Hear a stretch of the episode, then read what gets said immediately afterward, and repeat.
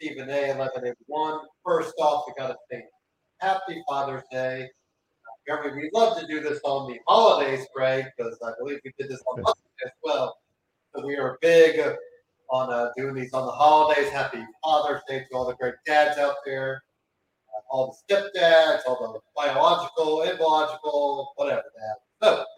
So, your dad, if you still have a great relationship with him, or even if you don't, probably Father's Day.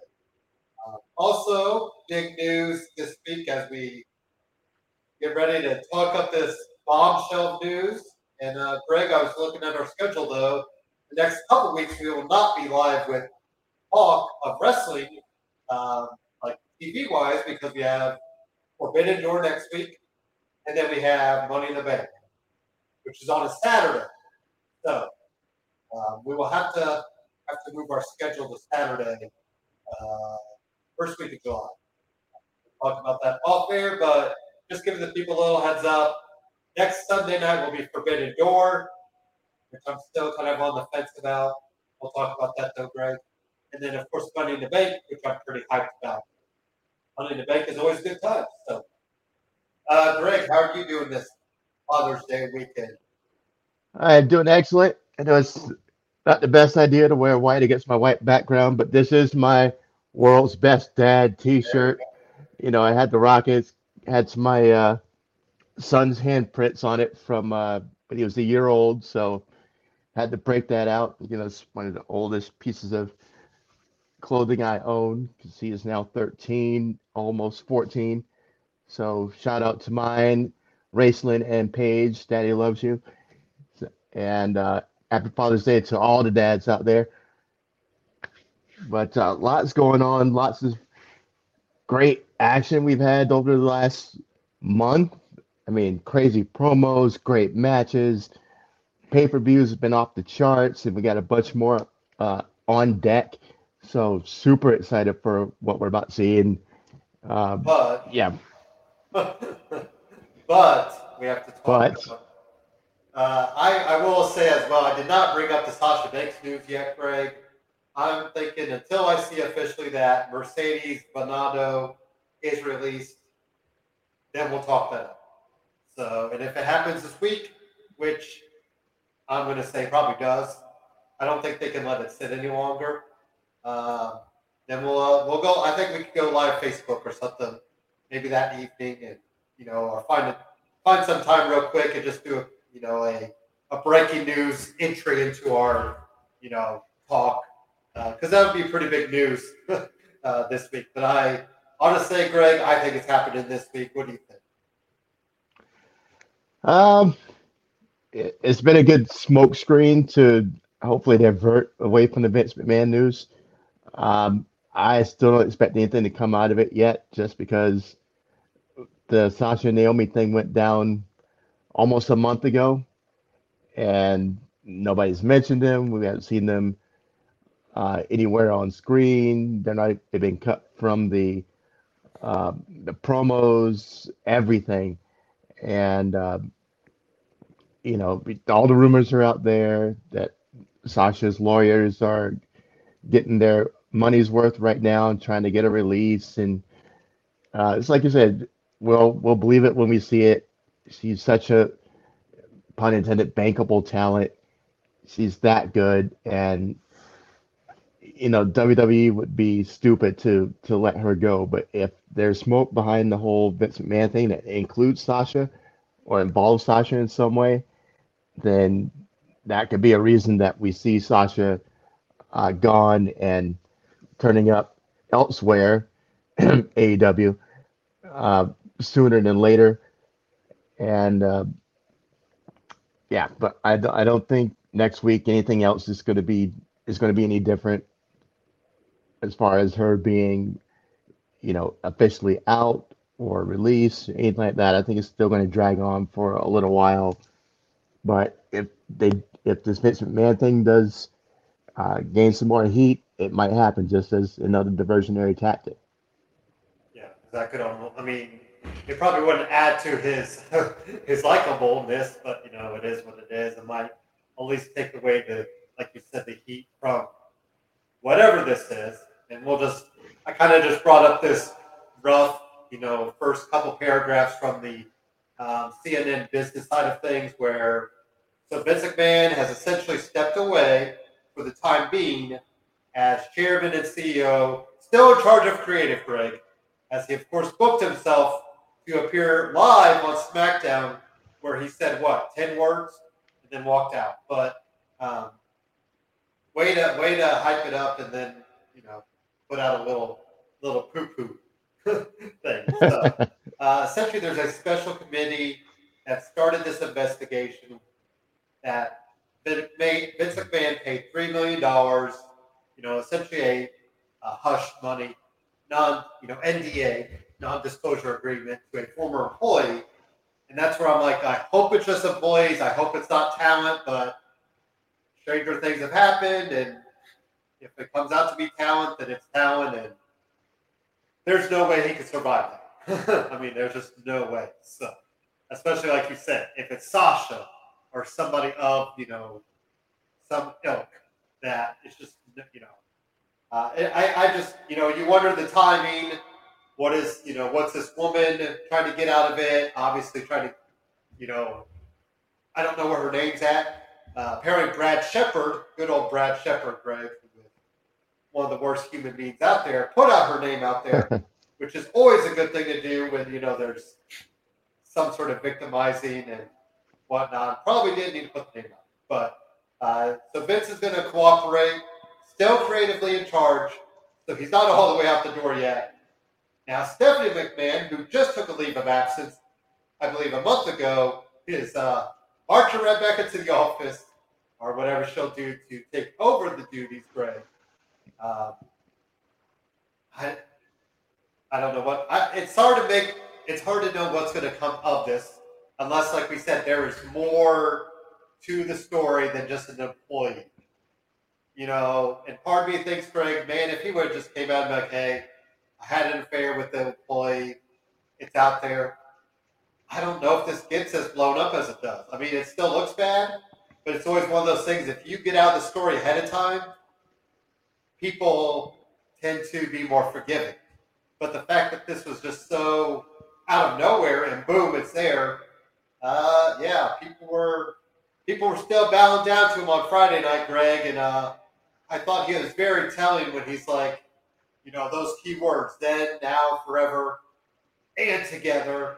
And some people, um, I think their eyes rolled to the back of their head further than the Undertaker's would with that line. Even hmm. myself, Greg, I was like, hey, I don't know about you, buddy. I'm not, I'm not together on you having an NDA, $300 million out of pocket expense for some woman that you know, you had your affair with that you're possibly passing back to John Laurinaitis as well, Greg. So yeah, I'll take the then down forever, but together on this one. Sorry, you know, I'm willing to maybe die on the WWE sword every once in a while, and you know, fall back on hey, that's WWE. But this is a whole other ball of wax. You know, it just even if he's divorced and it's you know under the radar affair and paying out money that's still uh, I don't know. That's still just something kind of shady about it. Because apparently him and Linda have not been living together for a while, which I think we all could see that coming. Uh, but yeah, even if you're separated, eh, it just you know the the fact that it is a under the under the table thing that just makes it really creepy. So uh, I like I said, I think Greg he'll trudge on unless the shareholders, unless you know, NBC and Peacock and Univer or um, or uh, whatever. Uh, trying to think of who's on Fox.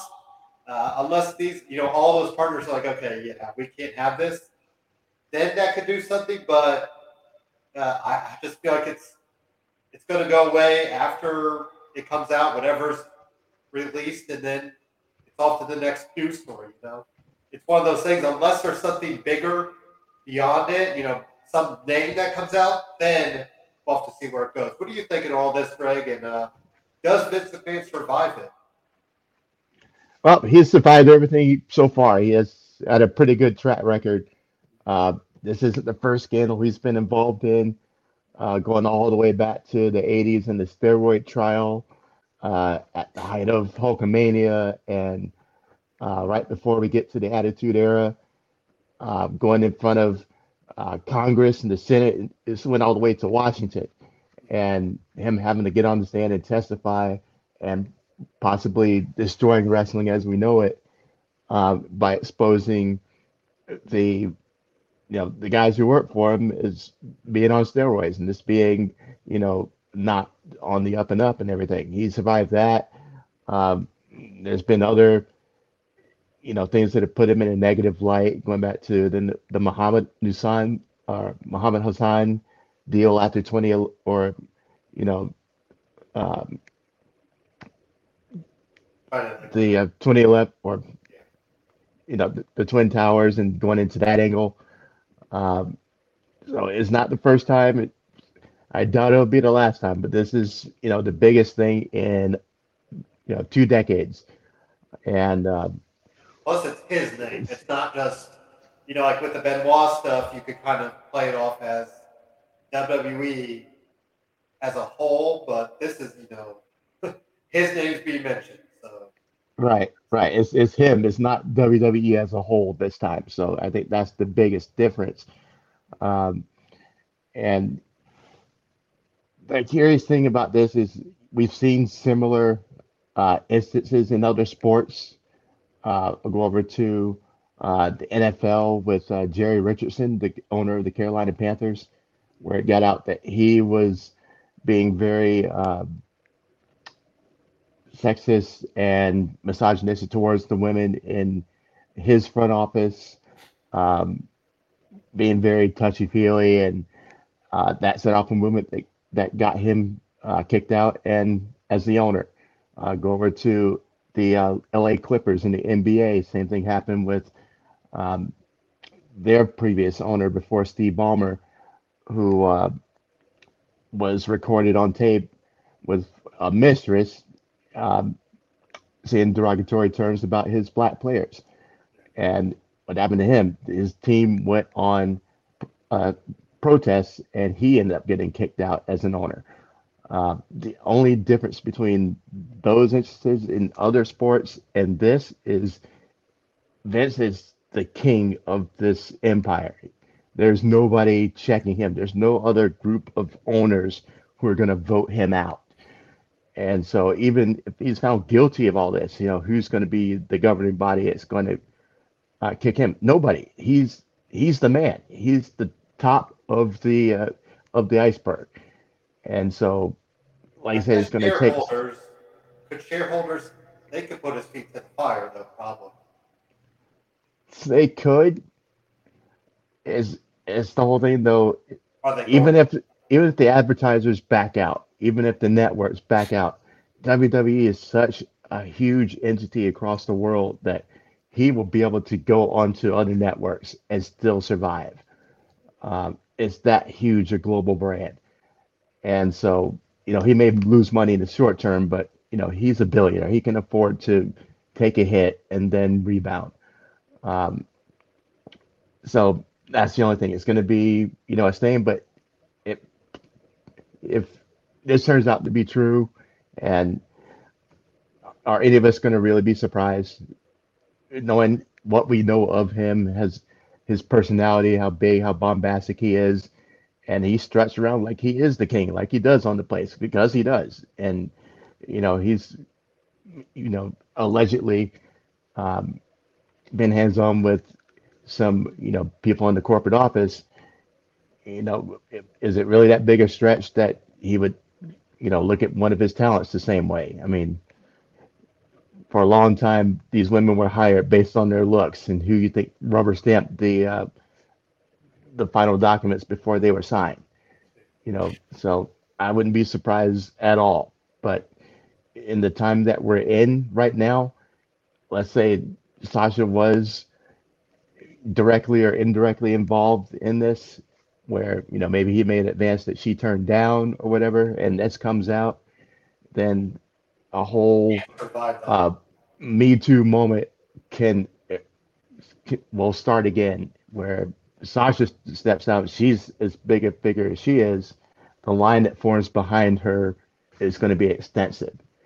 And that's when it's going to get ugly. So if it was just kept to people, nameless faces that we have no idea who they are in Titan Tower, that's one thing. But if he did branch out into, you know, wrestlers that we know in developmental, then now you have a whole different ball of wax. And I think that's where the whole thing can blow up if this includes the female talent, there's no um, whether big stars or not. There's no defense, like we can't. There's no way I'm defending any of that. Yeah. Uh, and that's not like you. I mean, obviously the victim, you feel bad or horrible, especially if she was passed around like to John Laurinaitis and Vince Man. Like, Yeah, like ugh, this makes me feel icky. Um, it does. It's, that's Kind of wonder what the Bellas are thinking, Greg, because that's their stepdad. You know, when did that? You know, where were they? Not were they involved with? You know, obviously involved, but where that timeline happened too. So, uh, yeah, that's got to be that's got to be uh, a good family, good Father's Day meeting there today. Oh, no kidding. Jeez. If they if they had a little Father's Day. Um, well, yeah, I think like you said, until the if there's another part to this that drops, then we'll have to see where. I mean, he was sure kicking it around like happiest go lucky fellow on Friday night. That wasn't he, Greg? Well, it's kind of just him, you know, saying against everybody who's pointing the finger at him that I'm here, I'm not going anywhere. Yeah. Uh, you know, Vince bull. being Vince. Wolf of Wall Street type, or Right. you know. He's he's going to go down with the ship no matter what. And fire me! You got. I've already fired. Fire me! I'm already fired. exactly. We shall see. Um, and then, like we said, Sasha makes kind of her own story. Uh, we'll wait and see what comes out on that. Uh, the other kind of stuff, Greg, we really haven't talked about this, but obviously, big injury news. I am rocking my Cody Rhodes shirt. Uh, out nine months, up to nine months. So essentially, I'm going to assume back by Royal Rumble. I think right now, Greg, it makes all the sense in the world. He's probably, as soon as he gets that sling off, he is probably right back in the weight room, working out to get back to Royal Rumble. Is that where you're predicting he'll be back? Yeah, and, and it that makes would be perfect it, sense. but still, I think they're playing. They're giving extra time just in case. Yeah, and it it actually works out in his favor. Um, of course, he could be getting this groundswell of support um, all the way through the end of the year into WrestleMania season, but it's not so bad for him in the sense that you know he's back now. He's had a set or you know a series of great matches before he got injured, and now it's going to make us miss him. And when he comes back at right around Royal Rumble, you know, the pop for him is going to be incredible.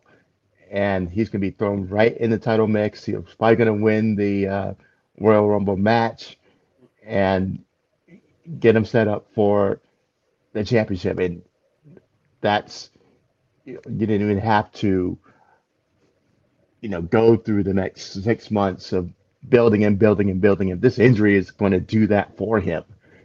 So it's a way the injury works out in his favor. And, you know, he's got our sympathy. He's got our empathy after seeing those matches he had with Seth.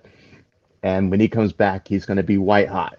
Unlike, you know, a lot of guys who um, get injured, go away, they come back, you know, it takes a minute for us to, you know, back them up again. But Cody's not going to have that problem. And it's just going to pick up more intensely when he comes back. Yeah, I gotta think he's the heavy favorite for the Royal Rumble. And then if you somehow get the title on Seth Rollins and you just finish off the story at WrestleMania, I mean, it's all written right there. You know, even if you did it on the Saturday night, I'd still think that'd be a fine way to, you know, then Roman Yeah. Rock. Then if Roman, then it also takes the title away from Roman, possibly if you don't want Roman to Rock to be the title.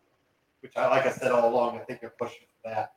Um, Yeah, that would be amazing. Plus, Randy being gone, it's going to be kind of the same thing for him. Is that he's had this amazing run with Riddle, and you know we've all bought in all of it, and he was able to, you know, unfortunately, you know, this injury is going to keep him on the shelf for a long time. But the same thing when he comes back, the place is going to go crazy, and uh, not because, not just because we've missed him, but Riddle has really come into his own as a man as far as um, where he started to where he is now. Uh, when he came up from NXT and he's just backstage goofing off and telling bad jokes and you know talking to a random wrestler, uh, we should invent this thing and call it bad pun here. And just went from being a joke of a character to being like the super serious, well not super serious, but um, a main eventer. Yeah. Joining with Randy I put him as a main eventer. I was Um, that really proved yeah, we- that he could do we've we've seen his maturity and him really rise up from you know the clown backstage to being somebody super serious who we can take super seriously as a challenger uh, for the world championship. And i'm so proud of him because i've loved riddle since he was in ufc and to see his evolution from that to now um, i mean just go back to that promo that he cut after they lost the titles. And he came in and he cut this mean promo by he's going to take vengeance on the bloodline. And that was an amazing promo. I didn't see that coming from him. And anytime he puts stick in his hand he's got that uh, that fire that fever for him. It's just amazing how much he's progressed. And we bought in all the way up until uh, Friday against the, that match against Roman Reigns, and I think we expected Roman to win. But was there enough doubt cast that we could see Riddle winning? Yeah, him, you know, with the specter of Orton back there, him winning for and finding some way to pull it out. Yeah, absolutely, it was possible. Uh, so we believed that it was, it was a possibility, and that's because the storyline was so great, but and it was also because Riddle was really propelled to the moon on the shoulders of Randy Orton. And so when Randy comes back, he's going to get that love, you know, tenfold. And him, and he's created a star uh, by being there with Riddle. So, you know, two stars have been born, um, and even catapulted higher just off of the arcade bro angle. It's been done so masterfully. And you wonder if they'll pull the trigger on Orton and Riddle breaking up in time for Mania. And then that could be Riddle's coming out party, you know, with a big win against Orton at Mania. Would you pull the trigger on that, Greg?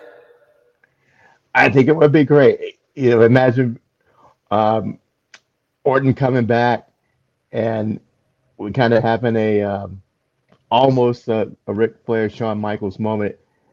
I love you, Randy. RKO, boom. I don't need you anymore, and that leading to an epic match. I mean, that would probably be the mo- the match we look forward to the most. Um, with Riddle growing into his own, ready to you know just do his own thing and really learning from the master and using the master's tactics on him. You know, the thing we'd expect Randy to do is what Riddle does. Yeah. And so it would be amazing, and that would probably be the steal the show as the match we look forward to the most. Oh, yeah. And because like either way, I think right now you could either pull the trigger, maybe have Arcade Bro back together or just do Mania, or you could just lead that into Mania somehow and having that be a future match. Like I said, giving Riddle a big win at Mania. Yeah. Uh, that was the two obviously big stuff. Like I said, the Sasha Banks will kind of leave B until we see more coming out. Let's do a quick commercial break and then let's get right into the Raw side of things for WWE.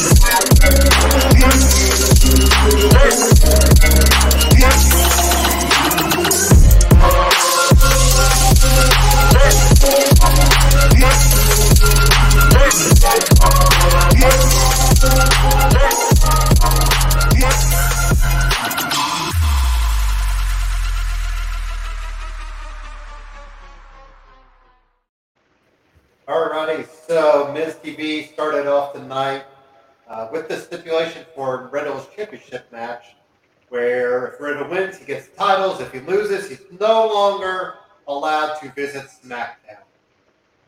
Which, um, any any thoughts on that opening promo? Uh, we had Paul. Hey- I thought Paul Heyman and uh, Miz. Man, you talk about this fuel and fire for Riddle, Greg. They really talked him up, didn't they? Yeah, it's it, Heyman and, and Miz, and it's at the same time is just it's just awesome overload. So um, as much as we bag on the Miz, Miz is great on the stick, and then you get him and Paul in there together, it's just even better. And they have the perfect foil opposite them with Riddle, and just I can't say enough about what Riddle has evolved on the stick, and just being able to put some real emotion into it and not just be, you know, surfer dude, bro, and put some real, um, you know, heat into what he's saying. And he speaks with such conviction. And when he's really motivated, you know, you feel what he's saying. And, you know, he's still doing it in his surfer dude voice, but, you know, you get that realness coming through. So, uh, the whole segment was was fantastic. Uh, Jimmy Uso defeated Montez Ford. This is setting up Montez Ford. Sorry, this is setting up the uh, unification or the team titles on the line, Greg. So the Street Profits will face the Usos at Money in the Bank. Uh, no Roman scheduled there. I wonder if Roman could end up helping out the Usos again. Uh, but might as well have him work that night if you're going to play. Uh, kind of surprised that Montez took Yale, Greg, because usually I don't see the Street Profits taking the titles off the Usos. So I would think you'd go the opposite, you know, Montez and Dawkins picking up wins. Maybe have Dawkins pick up a singles win to kind of even that out. But um, you foresee the Street Profits having any shot at taking the titles away from the Usos right now, Greg? I know. Uh, yeah, and just because, like you said, it's, it usually goes the other way that in these one-on-one matches, the uh, face team ends up getting the wins until they get to the pay-per-view and the heel team wins. Uh, they could be doing this in reverse, where the heel team gets the the wins heading up to the pay-per-view, and then the title changes hands. Um, I was surprised too that that Montez lost the match. So I have to feel that they're up to something. Um, the Street Profits and the Usos can be the new, you know, Usos versus New Day. Yeah. If they really want to do it that way, because they're all that talented and it's it'll give us another layer, you know, this the same type of classic, just with a different tag team. You know, we've seen uh, Usos and New Day uh, at nauseum. They've all been fantastic, but been there, done that, and it's time to have a new tag team to put in that mix. And the Street Profits are the best candidates for that. So, um, you know, you guys stoke the flames of that rivalry and make it hot, so you know you can keep it going. And that makes the most sense is to have the Street Profits beat them and and get the titles, and then you have a natural fuel to keep the rivalry going. Uh, we also had Seth Rollins not apologizing uh, for the vicious beatdown, holding a, a Hermio in hand. AJ Styles attacked him. so we had um, AJ Styles getting some Bullet Club retribution for Cody Rhodes. Uh, Seth Rollins ends up beating AJ Styles later on in the night, Greg. But does AJ Styles, do you think, still find his way into the Money in the Bank ladder match? Because I feel like he probably should be in that. Yeah, I'm not. I think it would happen because when they do these qualifiers, uh, they always end up having this last chance with all the guys who lost in the qualifiers, and that being the final entrant. So I think that's what's going to end up happening, and AJ finding his way in that way. And, that, would- and then that almost kind of cancels out each other's. I mean, I feel like Seth right now is probably the hands-on favorite to get the money Yep. bank. Uh, you got Drew and Sheamus on the other side so far. We don't know the other names, but I think right now it just makes the most sense. I feel like at the, you know every year kind of you can see who should be in charge. Like last year's all Biggie, like we we were all Biggie or nothing, you know. And this year just feels like it's all set. It just makes the most sense. I know he doesn't need a Greg, but at the same time, this was his first singles win, I believe they said since February or March. He's taken a lot of L's. So I mean, Yeah. you think eventually, you know, we've said before, he probably needs something. And, you know, you don't hold it that long. I mean, you know, he might even put himself at SummerSlam. Uh, but uh, are you, what do you think? Well, I guess we'll wait till next week and see what other names. Um, Asuka, Dana Brooke, and Becky Lynch had another segment. Uh, we didn't talk about it, Greg, but Dana Brooke got a win over Becky. Or did we talk about I can't remember. But a lot of people were upset that Dana Brooke got a win over Becky. I personally was okay with it because you had Asuka playing the, you know, the distraction, and we're gonna get Asuka and Becky Lynch. I think this is a, a Sheamus and Drew thing, Greg, where both women get in the Money the Bank match when it all comes down to it. Uh, how do you feel about that? Yeah, I think the bigger problem everybody had was that Asuka and Becky were involved in a 24/7 title at all, uh, because they are way above that scene. And so, looking at it on face value, I'm not as hard on it as everybody else was, Yeah. uh, just because of the way she put it out. Becky's losing her mind because she doesn't have a championship. The 24/7 thing breaks out, and she snuffs that uh, thing out. But now Dana Brooks in there with her title. It's like, I'll take any title. I'll take your title, and sets that ball in motion. And you know, Asuka ruins it. So it's all fueling the Becky Asuka rivalry and has nothing to do with the 24/7 title. And that's what she said on the this past episode was, you know, I don't care about your 24/7 title, and you know, squash that as a whole.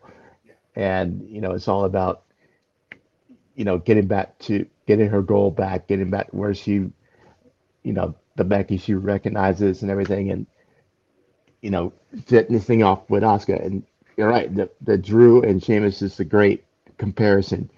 Uh, they're becoming that to each other, each other's uh, arch enemy. You know, kind of the way Charlotte and Sasha were. So, you know, it's a means to an end to further the Becky Asuka storyline, and you know, the 24/7 and Dana Brooke was just collateral damage. Um, Alexa Bliss, Liv Morgan are officially in the Money in the Bank ladder match. I don't know, Greg. I've always hated the. Ta- I feel like the women they always do the tag team thing, don't they? You know, the winning tag team gets in the match, and it feels like a little cheap, but you know, it made a lot. I mean, there was never a doubt in my mind that it was going to be Alexa Bliss and Liv Morgan. Um, and I know, Greg, you're going to hate it, but Liv is is my gal. I'd love to her to grab that. Because this is one of those times. See, the women's side of things, I feel like we do need a new face to kind of hold that case. Um, you know, whether it's Raquel or Liv Morgan. Uh, you know, we've been there, done that with Alexa. Did Alexa cashed in the same night, didn't she? yeah, she did. And Bayley did, if I remember right. Yep, believe so. Where, where, and where the hell is Bayley? Like, she's fine, right? I, I haven't seen anything. I just, I'm just wondering where she's at. But um, any thoughts on Alexa and Liv getting the win over Doudrop and Nikki Ash, right? Well, it's kind of what you'd figure. Um, the Nikki, the Nikki Ash train is long, long gone, and um, At least a new outfit. Yeah, it, was smart for her to just go black because nobody buys her as a good superhero anymore. So, um, yeah, that makes sense. Um, Doudrop is going to be anchored by her until she breaks off from her, and um, Alexa and Liv was, you know, we saw that coming from a mile away. So, you know, I'm I'm like the X Files with with Liv. I want to believe, but I don't see it. Uh, you know, it doesn't help that she's taken as many L's as she has, and you know, it doesn't help that their her ring music says "Watch me," and you know, every time I watch her, she loses. Um, so I want to see something that makes me believe in her.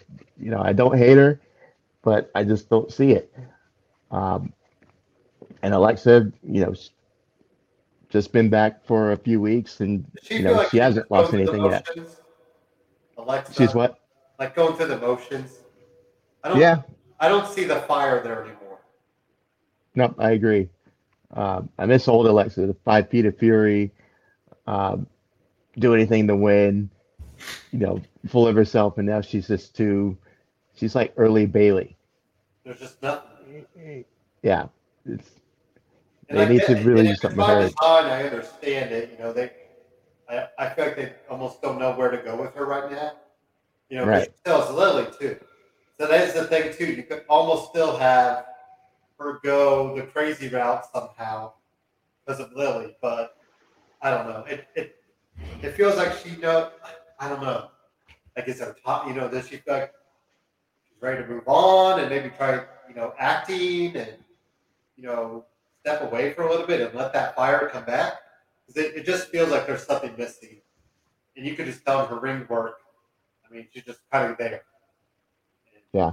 And if you're there, that's not good. that that could almost lead. I think you know that sometimes hurts the other other people in the ring because if you're just kind of there and just going through the motions, you're not always putting your best you know foot forward.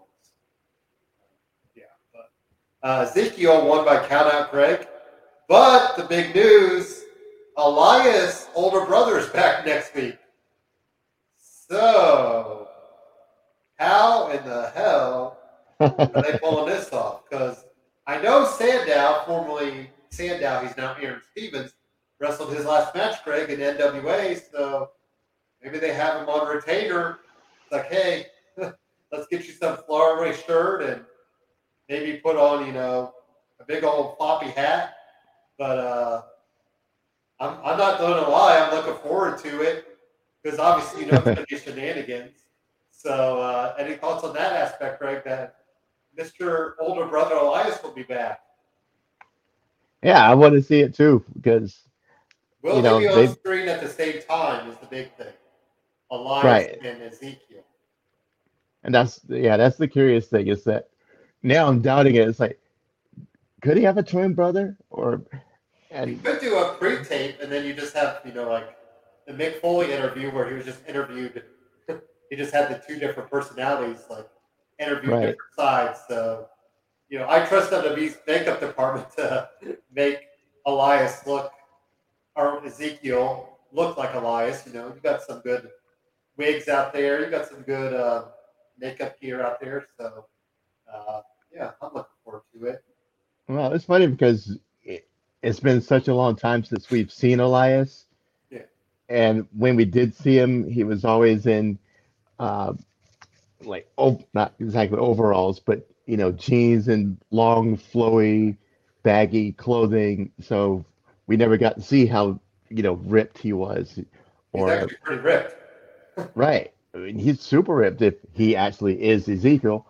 And, uh, you know, the only evidence to see if we, we painted a, uh beard onto Ezekiel, yeah, that looks just like Elias and changed his hair.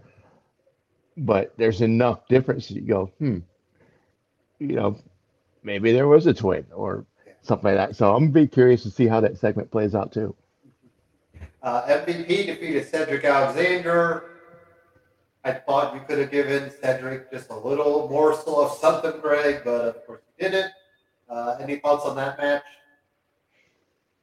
No, it was what you'd expect. So I hope that Cedric is uh, on the way out. Yeah. I don't know what he'll do. I feel like he'd get lost in, in uh, AEW. Yeah, I mean he's he's bound for something like NWA or Impact. We he could be a bigger fish. Uh, we also talked Seth Rollins got the win over AJ. His, like I said, I think his first win since February, March, or maybe April-ish, but it's been a while for Seth. So, uh, first name on the Raw side of things. Like we said, I still see AJ in there. Um, trying to, I don't, trying to think of who else might be in there, Greg. because Mustafa bit, ate a big win, loss. Maybe Veer. You put Veer Mahaan in there now, just to give him something. Well, you can use the big guy in there to, you know, catch the high flyers and take some of those bumps. You put Veer and Lashley. Yeah, need a couple hosses in there. So, um, yeah, Riddle. And of course, you'll have Drew and Drew Sheamus in it. because I wonder if Matt, I wonder if Madcap that would give him something the next, you know, even if even though we know he's not going to win, just put him in that match. I think would give him that next step up. So Yeah. Um, what do we think about the Miz and Ciampa? Maybe like I don't know, partnership type thing, Greg? Because the Miz keeps showing up around Ciampa's matches, right? So I Right. feel like that'd be something. Uh, it'd be something, and I don't know if it'd be a good thing, uh, because we Like, have a Miz, I mean, I know Ciampa could talk, but maybe they don't. Maybe they just want him as this ruthless killer type, and maybe the Miz talks for him, and Champa does the bidding. Yeah. I, it it would suck though, because we know who Ciampa is, and Yeah. we know how good Ciampa is.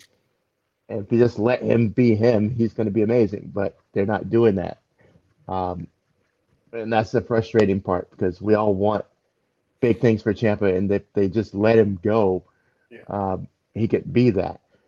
But putting him in this ridiculous storyline involving the Miz and Ali, and it's just been a hot mess. And you know, he was he had all the momentum leading to the uh, call up, and then this is what they give him. So um, I feel bad for him.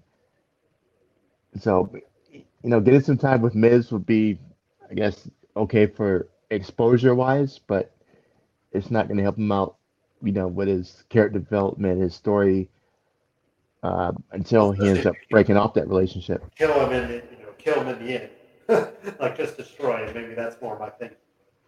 You know, Ciampa just wants to take him out of it. Uh, Rhea Ripley and Bianca Belair had a harsh war of words. I mean, I feel a little. I, I don't see Rhea winning the title, so it's a weird time for her right now because she probably could use the title, Greg, with the whole Judgment Day and all that. So, what do we think about the pairing of Bianca and Rhea right now as a as a feud?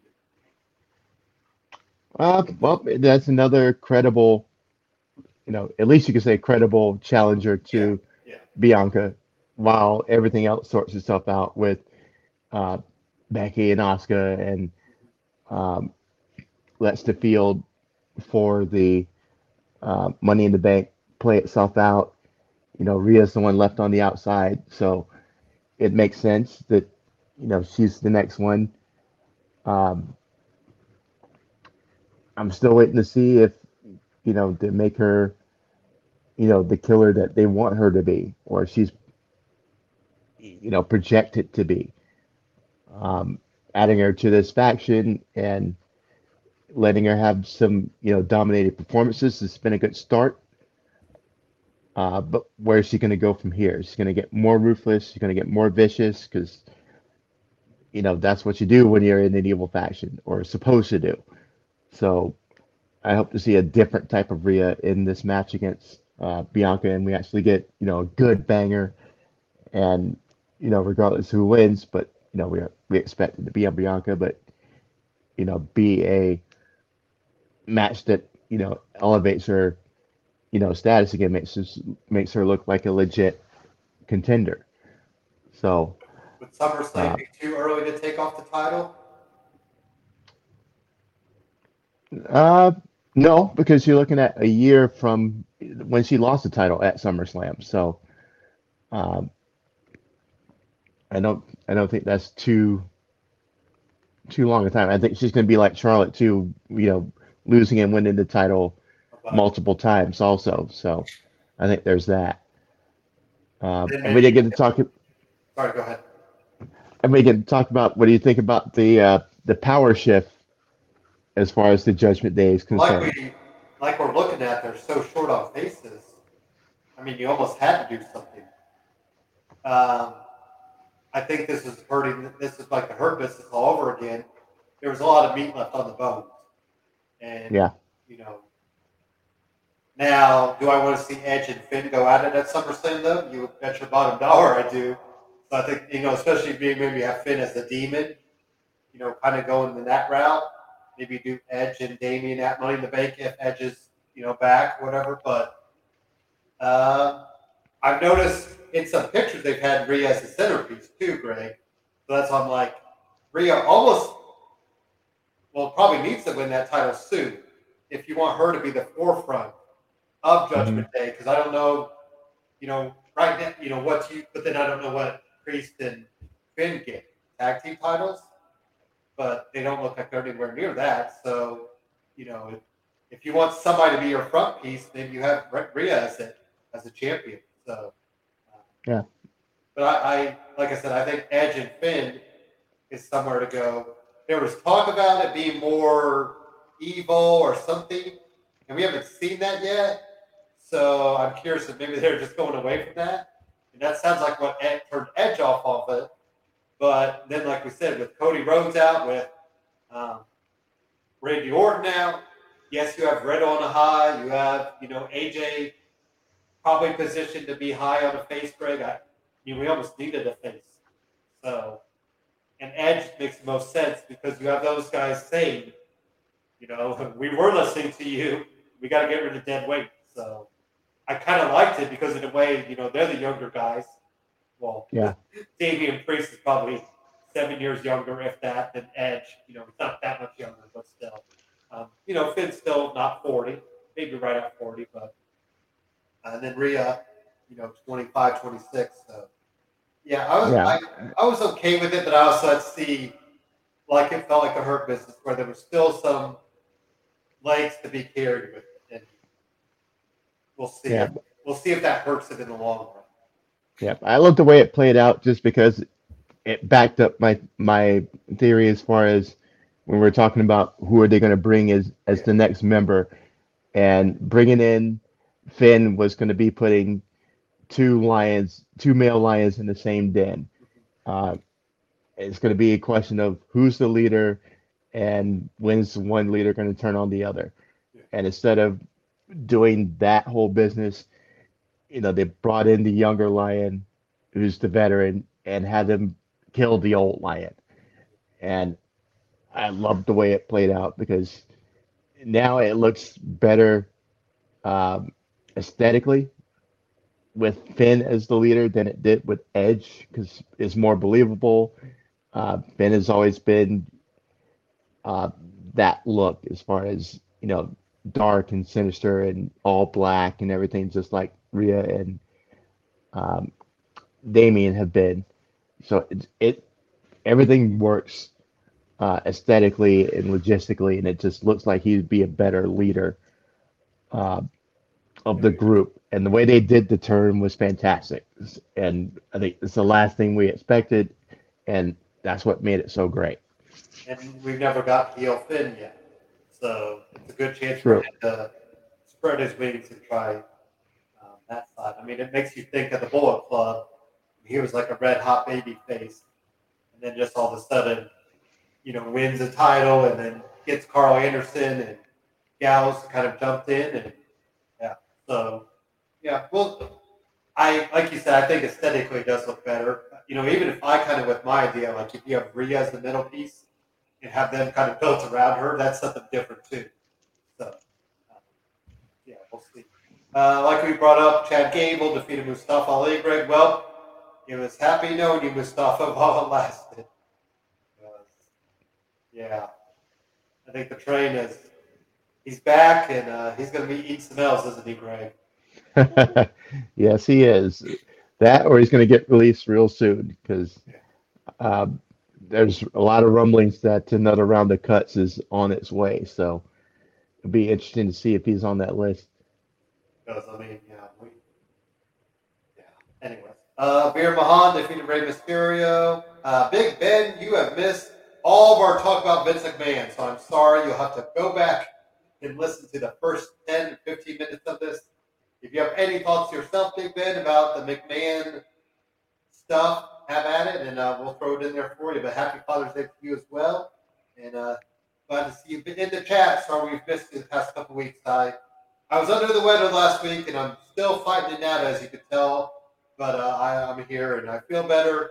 Just still a little like that. So um, yeah, we'll get it. But uh, Veer Mahaan, Greg, got a win. Yay. Yeah.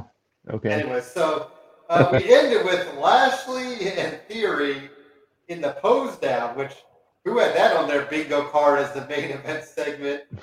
Um, essentially, Theory blinds Lashley with baby, oil, and uh, yeah. I wonder if we'll get a one-on-one without the title involved because you can just have Lashley say, "I just want to beat you. I don't even care about the title. You know, I've already had the U.S. title, so." Uh, yeah. How do we feel about Lashley and Theory, Greg? Uh, it was it was a funny segment, and I still love it just because, you know, it's another layer for Theory, and I've loved everything that Theory's done since he came to the main roster. Uh, he is annoying and obnoxious, but at the same time, he's winning, and he's finding the most backhanded ways to win. Um, his mic work's been fantastic, and he's gonna he's gonna reach a MJF esque level at some point where you know we love to hate on him, but we want to see him in the ring what he does. Uh, you know the selfies and you know the the bad puns and coming out and just at the same time backing up everything he's doing in the ring. Uh, dude's looking phenomenal. Uh, his matches have been, you know, solid, and you know can't hate on it. I mean, he that's one of the few NXT talents over the last couple years that have come out and been done justice, and he's outperformed his expectations by a mile. So, anytime he's on the screen, I'm I'm there for it. Yeah, and I, I mean, and I'm surprised. Well, we'll get into SmackDown, but uh, I, I still think there was better things you could do with Lashley. But right now, maybe you want to build up Theory in a way, so that's why you're doing it. Uh, how about some NXT talk? The Creed brothers. I, I know we didn't get to talk about it, Greg, but they finally won the big one, and now they're officially tag team champions. Already fighting champions and uh, they defeated Idris Enofe and Malik Blade to retain the titles. But we're seeing the cracks in the foundation um, with the Diamond Mine, aren't we, Greg? Oh yeah, absolutely. It's a long time coming. You know, Diamond Mine is still kind of a heel faction, and um, we're probably a month away from them, you know, declaring their independence from the uh, from the Diamond Mine. But uh, we we enjoy watching the the cracks and you know awaiting the explosion, and it's coming. So um, it'll be worth waiting for because everybody's you know behind the creeds, and now it's just a moment. It's a matter of time before they stand up for themselves and you know put themselves all the way over. Uh, Greg has a right on time question, Greg, where it says, Where do we think Solo Sikoa joins the head of the table? I am all in on that train. I say the sooner rather than later. I, I just feel like he's done enough down there. I know it's not even been that long for him down there, but I think you throw him up there, Greg, to let him really run and give him something different. Give the Usos something different now. You know, maybe if Roman's not on TV as much, it gives them still that option that you have Solo being your singles guy. I mean, you're going to have Paul Heyman there with him. I I don't see anything wrong with it with throwing him up. I know it's a little bit, you know, maybe ahead of the game, but at the same time, you're with the brothers, you're with Heyman. You probably still have Roman on, you know, on speed dial. I mean, why not? So, I mean, I personally like to see maybe after SummerSlam, if we can, or you know, fall. Uh, how about you, Greg? Yeah, it, it needs to be a big stage. So um, I could see um, SummerSlam, and we're getting our big uh, Brock Roman uh, match, and I mean the Usos are barred from from ringside, and this is where we get the debut of Solo uh, coming in to tilt the scales in Roman's favor. Uh, but a big stage with all the eyeballs on him, and boom, here he comes out of nowhere and screws up the match for Brock. So you know something like that, or ends up, or they end up with uh, in a six man, and you know who's going to be their partner, like that. But it needs to happen on a big stage like SummerSlam, and then we get him, and we're going to get a rebranded Solo, of course. So he's going to be whoever Uso, and you know then you can take it off from there, and maybe they go and run roughshod over all the tag teams and just kind of really show him off. Uh, but it needs to be something, a big show to to really launch him. Um, and then Big Ben's other question. Well, I do not have a last call, Greg. So we're going to use this as our last call. So I need to save this somehow, however that works. Uh, who do we want to see taken over as WWE head owner? I will save that for the last call, but we can kind of have it in the back of our mind um, as a last call there, Greg, when we get to it. So thank you, Big Ben, for those questions, and uh, keep them coming. And if we can answer them in the time being, we will. And if not, I will definitely get back to it. So um, some other stuff. Fallon Henley defeated Tiffany Stratton. Kind of going back and forth there, Greg. How about Wes Lee picking up a big win? I kind of figured Wes Lee would just eat L after L, you know, and just really not do anything. But he beat Zion Quinn, which is pretty huge. Yeah, they want to repay him as a solo star now that his uh, he doesn't have a tag team partner anymore, and he's going through the growing pains of uh, being a solo uh, performer. You know, get him some quality wins, some good, you know, three four star matches on the way, and uh, are we going to buy in? So I want to see a different type of Wes Lee than what I saw with MSK. So um, reserving judgment until you know I get to see more from him. But it's a good start with this match against Quinn. It was decent and um, you know good foundation piece. Now you just got to keep building on it. Um, and I believe Nash Carter, his former partners, already arrested some independent. I was trying to look to see if Nash Carter mentioned anything, and no statements whatsoever. So um, just one of those. Still, would be curious to hear what his side of the take was. Um, the Dyad, the new mystery partners of um, Joe Gacy, got a win, Greg, and man, it must have been fun to be wrestling under a hood and a um, like a face hood, and well, they didn't have gloves on, but you know they were all covered up, and I kept waiting for them to pull off the things, Greg. So I'm gonna, Right. I, I guess we'll have to wait down the road. And almost makes you wonder if they even know who they're going to put in there. You know, could you have, you know, a rotating set of guys that are all about the same size? Then that way you don't necessarily have to be held to people, Greg. But um, I don't know. When do you think we might actually see them debuted as their people? Yeah, uh, interesting that uh, was thinking the same thing. Is that when they're they going to take the mask off? And that there was even a chant of you know take your hoods off uh, in the crowd. So like I said it must have been real interesting, like with those uh, velour jumpsuits on. Um, you know, as cool as they do look, I wish I had that for my, uh, you know, when you get out in the shower, shower robe.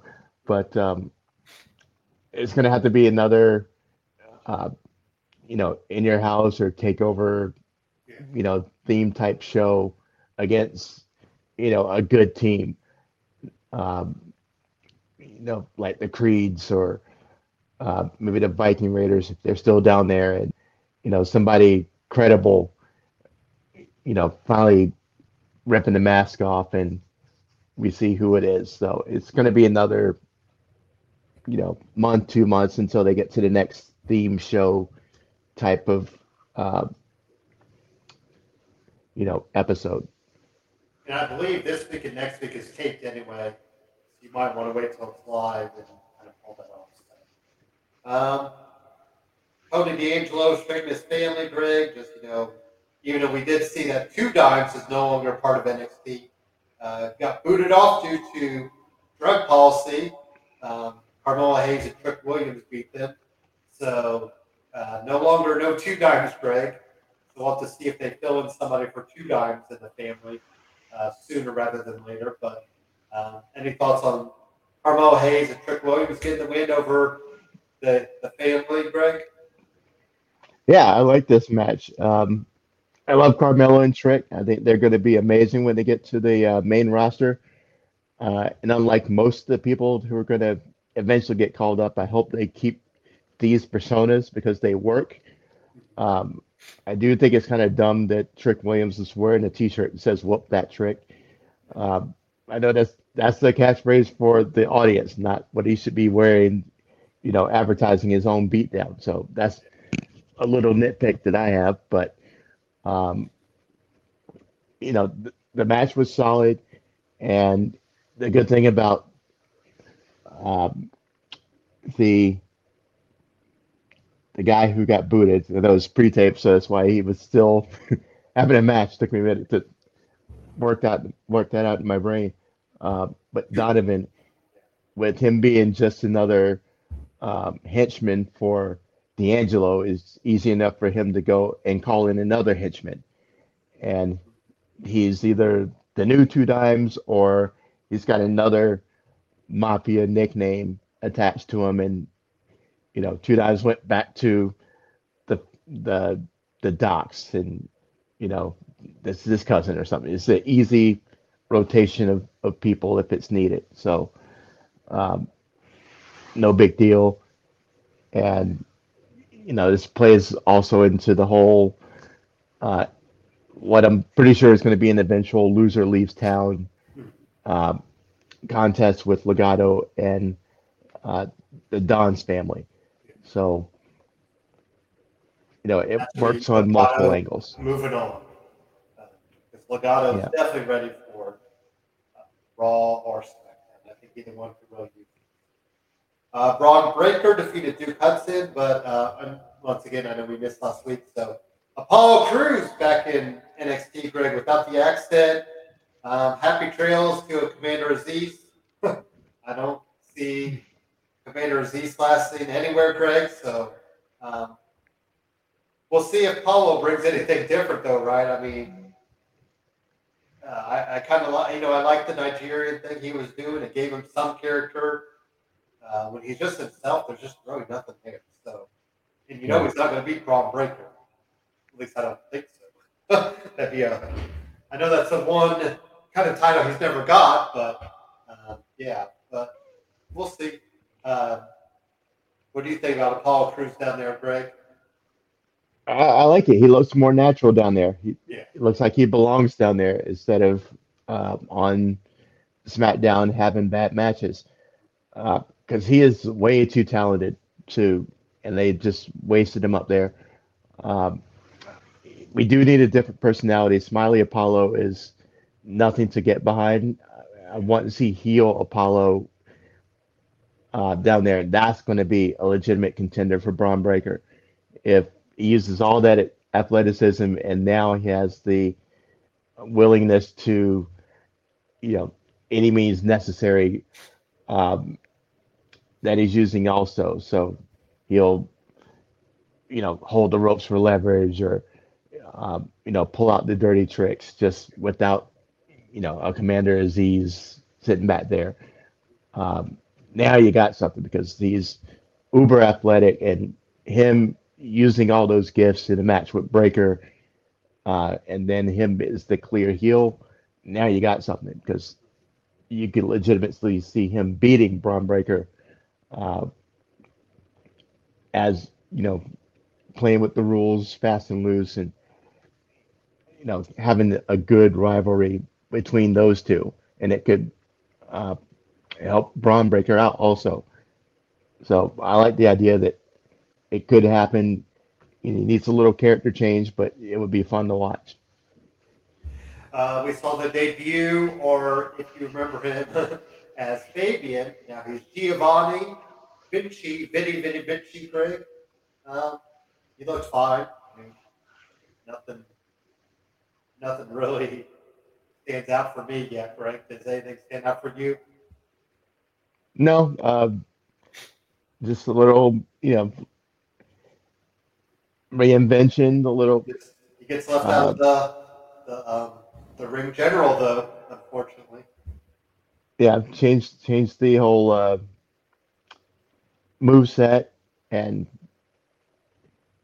you know give him a opponent that's gonna make him look like a million. They did a good job, so still nothing you know awesome yet, but you know you got to start somewhere. So be curious to see how he you know does after this.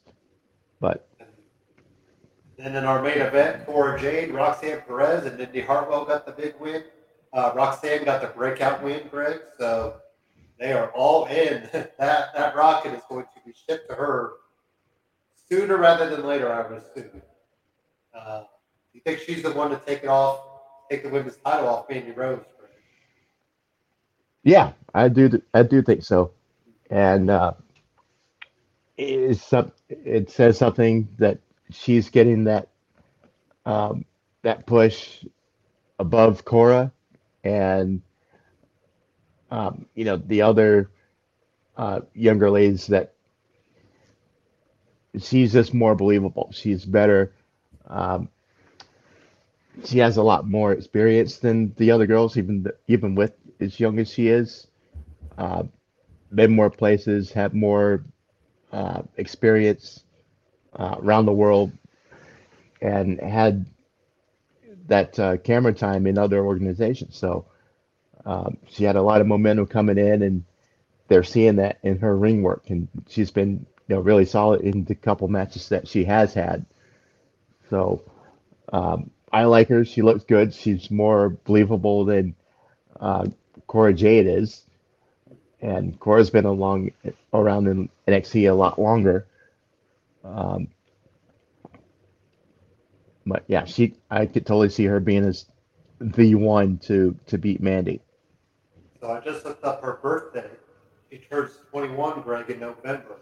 If she win the title before her 21st birthday,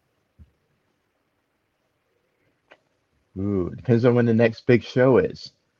Uh, but if they want to do the whole thing where you know youngest woman ever to win the NXT title, you almost have to. you know, you know, that'd be a nice little feather in her cap, and they could use that for the rest of her WWE career if they wanted to. I can see that definitely. Like I said, November 5th, I think they said is her birthday. Born in 2001. Uh, Yeah, what how's were that going you to make you in 2001, Greg? oh, let's see. I was 26, so I was a newspaper editor at that point. I guess that would have So, been after, right after that? 9/11. It- we have to explain to the to the uh, kids these days what a newspaper is because they don't exist anymore. But you know, we used to uh, get our news and sports and everything and do crosswords and everything in the newspaper. It was delivered and thrown on your doorstep, and you know, it was a whole thing. So I would have been That's been what I- So no, I was born on November 8, 81, Greg. So I would have just been turning 20 years old right after she was born. I was in my second year at Butler University. And like I said, that was right after, that would have been right after 9 11. September 11th, 2001. So yeah. That's even crazy to think some people, you know, kids would even know what, you know, they know about it, but like some of them weren't even born or near that right, you know, big events. Don't worry, they've got plenty of big events, I guess, in the past two or three years now, um, worldwide. All right, next up, SmackDown. Um, should we just talk about the end? Because, man, there's two big things to talk about at the end. yeah, Obviously, Riddle showed he belongs, Greg. You know, we talked about it before. I thought Riddle and Lashley, didn't they have a really fantastic Monday Night Raw match? They did. Lashley first won. Oh, excuse me. And then you had, I mean, like you said, I, I was like, there's probably going to be shenanigans because this started about 9:45, maybe 9:40. So I was like, maybe you could do the Jericho win, you know, fast count or something like that. And then you strip him right afterwards, but um, you know, some sort of dusty finish that just gets you wanting Riddle to really win it. But uh, no matter what, Riddle showed he, he belonged. I mean, he he was just all in, Greg. I mean, to the key. And uh, then you had Roman out there saying nobody's left. And I was like, okay, we're either going to get something pre-taped from The Rock, or we got to get somebody. Uh, Brock Lesnar is who we got. Uh, you somebody made the joke, Greg. SummerSlam 2050.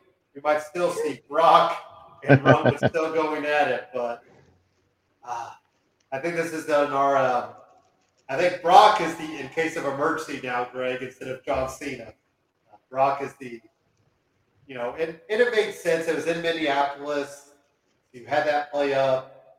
Um, you probably had Canada just a hot, you know, a hot flight away, so you couldn't, have, you know, not like Brock had to had to really travel that far. Um, yeah. But Brock and Roman, last man standing apparently at SummerSlam. Greg, uh, have at it. What do you think about the main event, and then Brock back?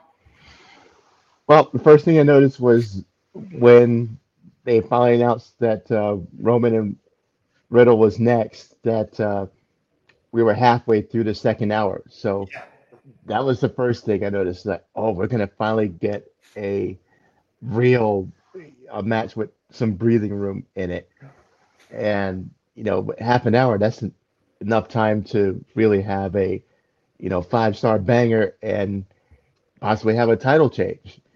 You know, really work that story, get it to that crescendo and blow the roof off of it at the end with Riddle winning. So uh, in the back of your mind, even though you know, you know, you feel that Roman's going to win somehow, that there's enough doubt to make you feel like it can happen.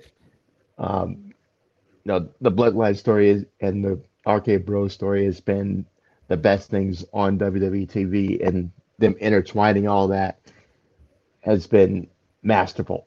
So has there always been that possibility? Absolutely. So I think that's what we're clinging clinging on to and seeing that there's 30 minutes left in the show. Okay, here comes our banger, and they definitely delivered.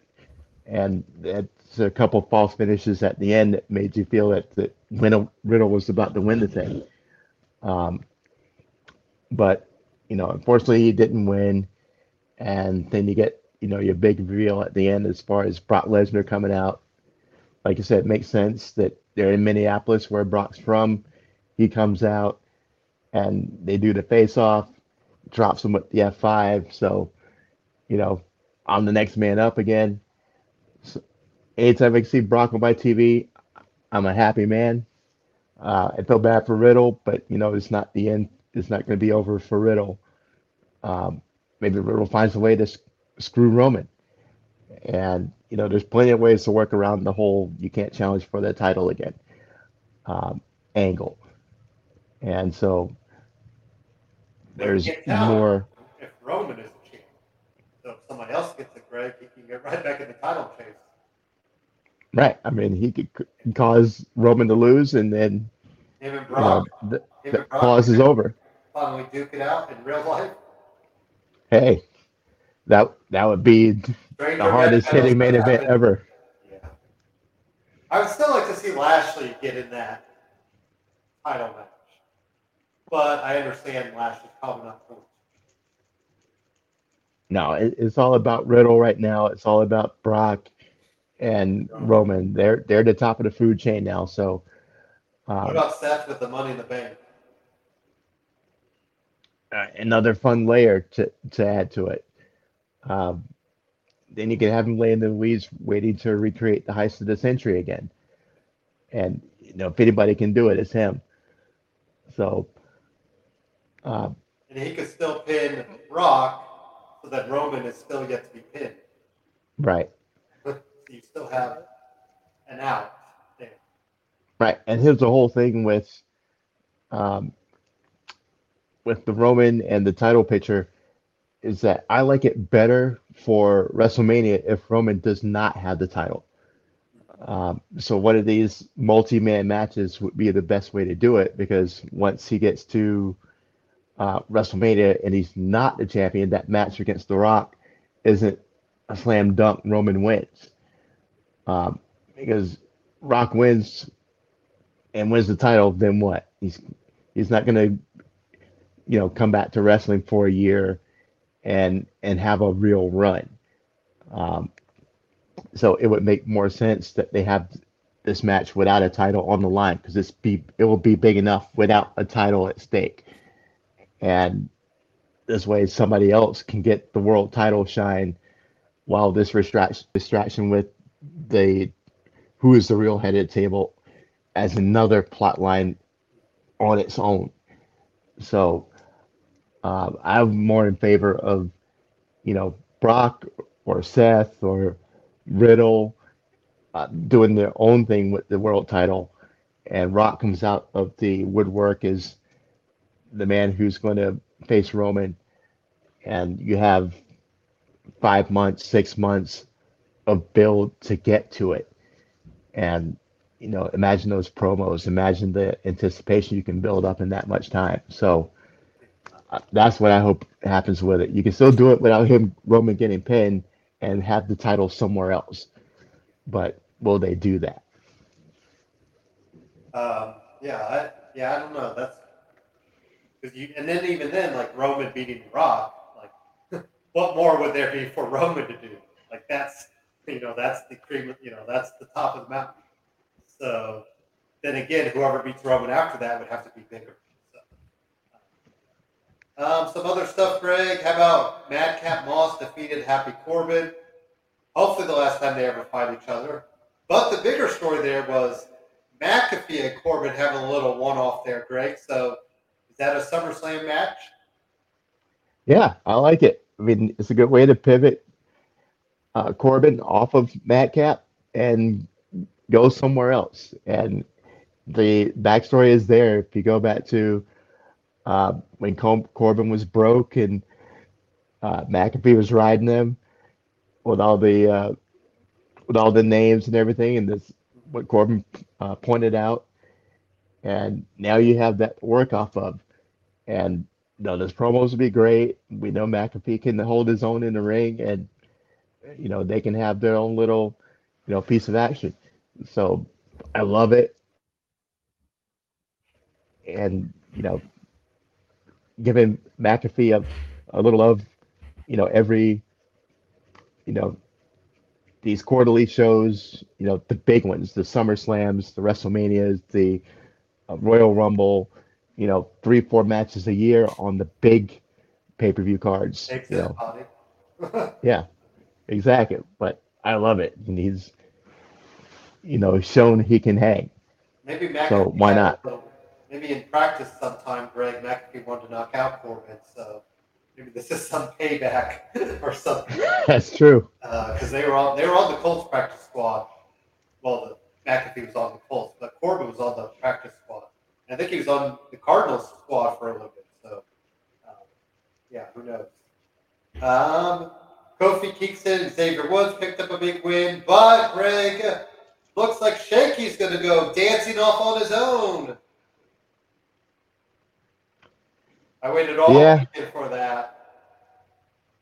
Yeah, because that, that's what the world needs. Another, Another dancing Shanky. Okay. Dancing right. I don't know. Maybe if you have the uh, ring announcer be his mouthpiece, mouthpiece, you know, make it interesting. But uh, okay, on to the next one. Uh, Drew and Sheamus are both named as entrants in the Money Bank, which, like we said, not surprising there. I, you know, I still am holding out hope, Greg, that Drew gets some big win at the Clash at the Castle, and we'll, we'll see if that actually happens. But um, right now, Drew is just in a holding pattern till then. So, uh, yeah. Any thoughts there, Greg? I mean, both guys deserve to be in the match, right? Yeah, they absolutely they both do. And you know, Drew's another candidate to take the title off Roman on the way to uh, you know next WrestleMania and having those separate stories with you know, the head of the table and the world championship over here. So, you know, you can throw mix or Drew into that mix as well. So, uh, I think it'd be the best way to go, really. Uh, Raquel got a big win. Um, she's in the mat, money to make match, Greg. Uh, next week, we're going to see Shotzi and Aliyah. Aliyah start to go at it. Uh, who do we think gets the win there? Uh, I'll go Aliyah just because I'm still hopeful that she does something with the Aliyah 317. Um, that ship may have sailed by now, but it is something that she can, you know, reignite quickly. And it's just so much of a gold mine waiting to be had right there if they do it right. And it's totally possible. They've done it multiple times, but you know, are they going to give that love to Aliyah? That's kind of what I'm waiting for. So I'm going to hope that we can do it. Maybe I have to start a hashtag for Aliyah the way I did for Finn and Ricochet. Because uh, until last week, it was working for Ricochet, and uh, you know it's still working for Finn right now. So you know maybe I have to take up the cause for Aliyah. I don't know. And of course, last but not least, Greg, are we starting a hashtag for maximum male models yet? Or do you think Adam Pearce gets the lighting right for next week? Hey, anytime we can see my dude on TV, let's go. Miss, he's already been money. He's only been in like a, a two minute segment. Um, love it. The the close talking. Yes. The uh, I hope he has his breath mints there. right. If this is Uh, COVID pre, if this is like early COVID, Greg, this segment would not be happening. right. It's it's so much fun to watch him and watch uh, Pearce squirm Mhm. uh, in the process, and that's just the charisma that this dude has. Um, In Mr. Max Dupri. when he's like, you know, I want the juice to be just right, and like the little, you know, you know, you can tell that they're innuendos that he gives Right. out there. So That's what he does. He's so good at it too. And the- we're seeing small sample sizes. It's only going to get better the more mic time he gets, and it's going to be great. You you have no idea what's coming. It's going to be awesome. Uh, well, and he said it was in Europe last week, Greg, which there was a certain wrestler that hails from Europe that you thought might have been showing up with it. But Cesaro will wait till next week, or whoever is the newest model of maximum male models. But um, yeah, we'll be I'll be interested to see how this all plays out and where they go first and all that stuff. Um, Right. Big Ben also did have what about Gable Stevenson making his debut? So I will say that for our last call as well, because I think that's Right. an interesting question as well. And shout out to my dude Ricochet. Um, even though he lost the um, Intercontinental Championship to Gunther, yeah. um, they still had a, a banger of a match. And I'm glad it wasn't like a three minute squash. They actually had a solid, you know, 10 plus minute match and great back and forth. Um, really let them have their time to shine.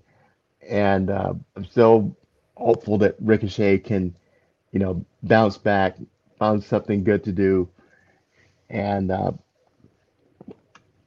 you know, love Walter since day one, and he stayed true to character. They haven't tried to revamp him aside from changing the color of his ring gear. Body. I mean, his body is ridiculously cut now. You remember how Yeah. flabby and not out of shape, but he just wasn't like between him and um, Ludwig finding, you know, how many how many abs does Ludwig have? Right?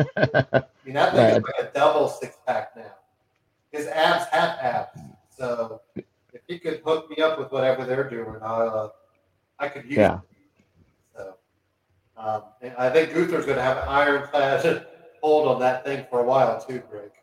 I think I think the rocket. I rocket believe so too. might not be a rocket ship. It might be more of a, a train, but uh, they're definitely all in on it. So. Oh, um, we did bring this up, Big Ben. So we thought the ending of Rollins and I thought it was actually good. I think you needed Rollins to win some sneaky win. Did you kind of think that way too, Greg? Yeah, definitely. Uh, Rollins need to win no matter what. I mean, Yeah, no doubt. He's going to find a way to cheat the win or, you know, do something when the ref's not looking. You know, typical Seth stuff. And yeah, he, he needs to rebound from the three straight L's he's taken so far. all right, well, let's get a little commercial break here because we have had a lot to talk about SmackDown, Raw, and NXT. And let's get right into as they're headed into Forbidden Door. We'll kind of throw some Forbidden Door talk into the AEW talk because we kind of missed it a couple weeks ago. So, uh, but first, let's get some elite performance talk, and then uh, we'll get right into it.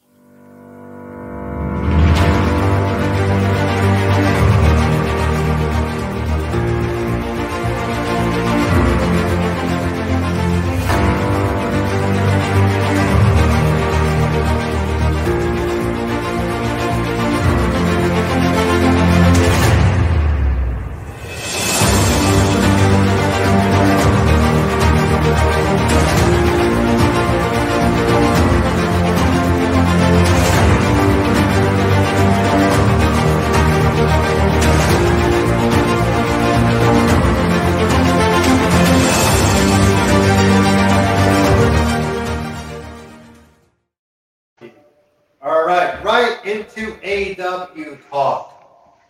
Um, I want to kind of start at the end as well, Greg, because we had mentioned about Jurassic Express, whether they were, you know, sometimes it's easy to forget they were tag team champions. So who do we go back to? We go to the Young Bucks, and you know, still a really solid match. I mean, these guys all worked together for years and years, so obviously you knew. But Greg, my prediction finally came true. It only took however long, and everybody saw it coming. It still didn't mean it wasn't as impactful. But Christian finally turns on Jungle Boy. Now we will get Jungle Boy Christian, probably for All Out, I would assume. And uh, yeah, it was a long time coming. Well, not long time, but it was probably due. And it's probably also due that we need to take the titles off of the Young Bucks, Greg. Um, the Hardys were not involved because Jeff Hardy was recently arrested, held out on, or put out, he put, put posted bail. He is free, um, but he's got to get some stuff in order. So, um, Young Bucks get the titles, Greg. Christian turns on Jungle Boy. Let's hear on your take on all of that. Yeah, it was a long time coming on multiple fronts that uh, the Jurassic Express has had a good run, um, has some really good matches. Uh, I think a lot of the uh, multi-man matches that they've had have been, you know, super solid. But um, when you look at the teams that have had it, I don't know they're going to be very high on the pecking order. Um, as far as our favorite runs with the championships. Um, Jungle Boy is better served as a singles wrestler. Um, I think it's been wasted as part of a tag team. I get, you know, Direct Express was a huge deal when AEW started three years ago. Um, they were a much more entertaining act. You still had Marko Stunt running around with them, and they've gone from being more of a, a comedic act to being, you know, serious up and comers and everything. And they've there. matured, Yeah. right? But the the whole reign was, you know, they're just kind of there. Um, nothing too, you know, spectacular as far as catapulting them to the top. Um, when you talk about the top tag teams in AEW, you know, you go a while before you mention Jurassic Express. Um, the turn, you know, Helen Keller could see that turn coming with Christian, and it's just a matter of when is it going to happen, and we finally got it. Um, and even though we knew it coming, seeing it done, you know, still, you know, caught you. And perfect. Now we get to see Christian and Jungle Boy, and hopefully it starts Jungle Boy's singles run, and Luchasaurus can find something else to do.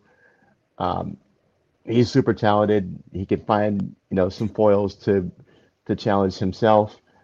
Um, and then the Bucks are the first ever two-time uh, AEW Tag Team Champs, and that sets them, you know, at the top of the pyramid where we always knew they were one of the two or three top tag teams in the business. So um, everything works out the way it should. Um, so love the way it ended, and it sets everybody on the course they should be on. I think. Uh, then we'll go kind of catch up on the beginning stuff. So hair versus hair. Chris Jericho defeated Ortiz. Ortiz didn't care. He was cutting off those locks, Greg. Um, even cutting his head, like, you know, legit nicking himself. Um, Yeah. I don't think you want to use a razor on dreads. Is my is my hair understanding, Greg? So, um, also speaking of Jericho, we now see Greg officially. Sammy Guevara, Tay Conti are back with him, and God would help us, this is going to be even more annoying on screen. Greg, are we ready for this? because I am not. uh, this this was good stuff. Um, I, th- I forget where that It- segment. Did that segment happened in the Moxley Tanahashi face off? I think. no, the the whole thing with Sammy happened at the uh, hair versus hair match. Okay. Uh, because that was the whole turning point was Sammy coming down as Fuego right. Okay. and interfering Okay. um, to cause Ortiz to lose, right. and the, the, the whole match was was just great. The back and forth with Jericho and Ortiz, and then the other uh, guys getting involved with the JAS and um, Eddie Kingston uh, being involved. And when he hit Jericho with the Hurricane while the uh, ref wasn't looking, you know, I'm sure all eyes bulged thinking, is this going to uh, be Jericho losing? And, you know, he found the way to kick out. And then uh, Sammy comes and pulls the uh, Fuego in disguise um, trick and causes Ortiz Ortiz to lose. Uh, just great from start to finish. And then Ortiz, you know, taking the clippers and uh, cutting off his own dreads, yelling blood and guts at the top of his lungs. Um, yeah, it's good stuff. Good stuff. I mean, and scalping himself so he's bleeding while he's yelling about blood and guts. Um, just adds another layer to it. It's just juicy and you know it's going to make that uh, blood and guts match something pretty awesome. Um, Wardlow defeated 20 guys. There you go. Um, Wardlow's my next TNT champion, Greg. So Scorpio Sky, sorry, dude. You better be all quick because Yeah. Wardlow needs that title. So, uh, any thoughts on that, Greg?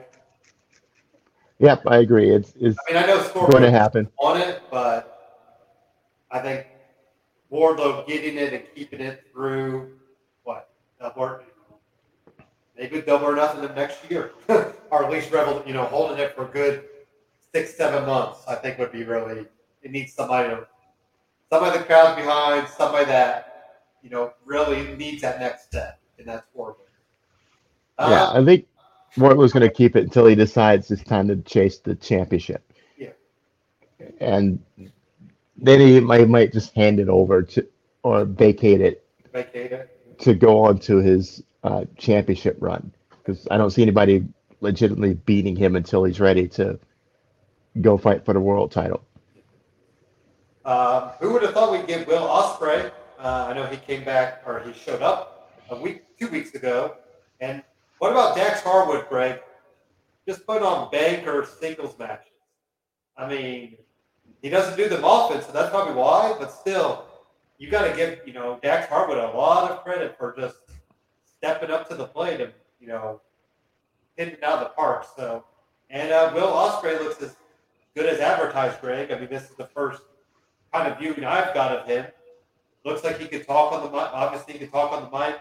He can work in the ring, and he's yeah, he's every bit as every good as good as they're talking. So um, should be interesting to see him in uh, Orange Cassidy on Sunday, right? Absolutely. I mean, first about Dax, you're right. Absolutely, that everything he does in the singles ring has been awesome. I mean, starting with the match he had against his own tag team partner, um, killer match. Then the match he had with against Adam Cole, killer match. Uh, this match against Will Ospreay, another killer match. You know, the, the dude, anytime he's mixed up as a single, he, he does killer work. And so, you know, props to him, mad props to him. Um, you know, last week you got our first look at Will Ospreay, and he's another one of those guys. You know, I've always heard his name as far as one of the best, you know, pure pro wrestlers on the planet, anywhere. And at the time, I, I didn't even know what he looks like. I've heard his name all the time, but um, didn't know what he looks like. You know, he's in Japan a lot and has, you know, killer matches in Japan. And this time I got to see him, what he looks like and how he wrestles. Uh, love the swagger, love the gear, love his uh, you know his demeanor.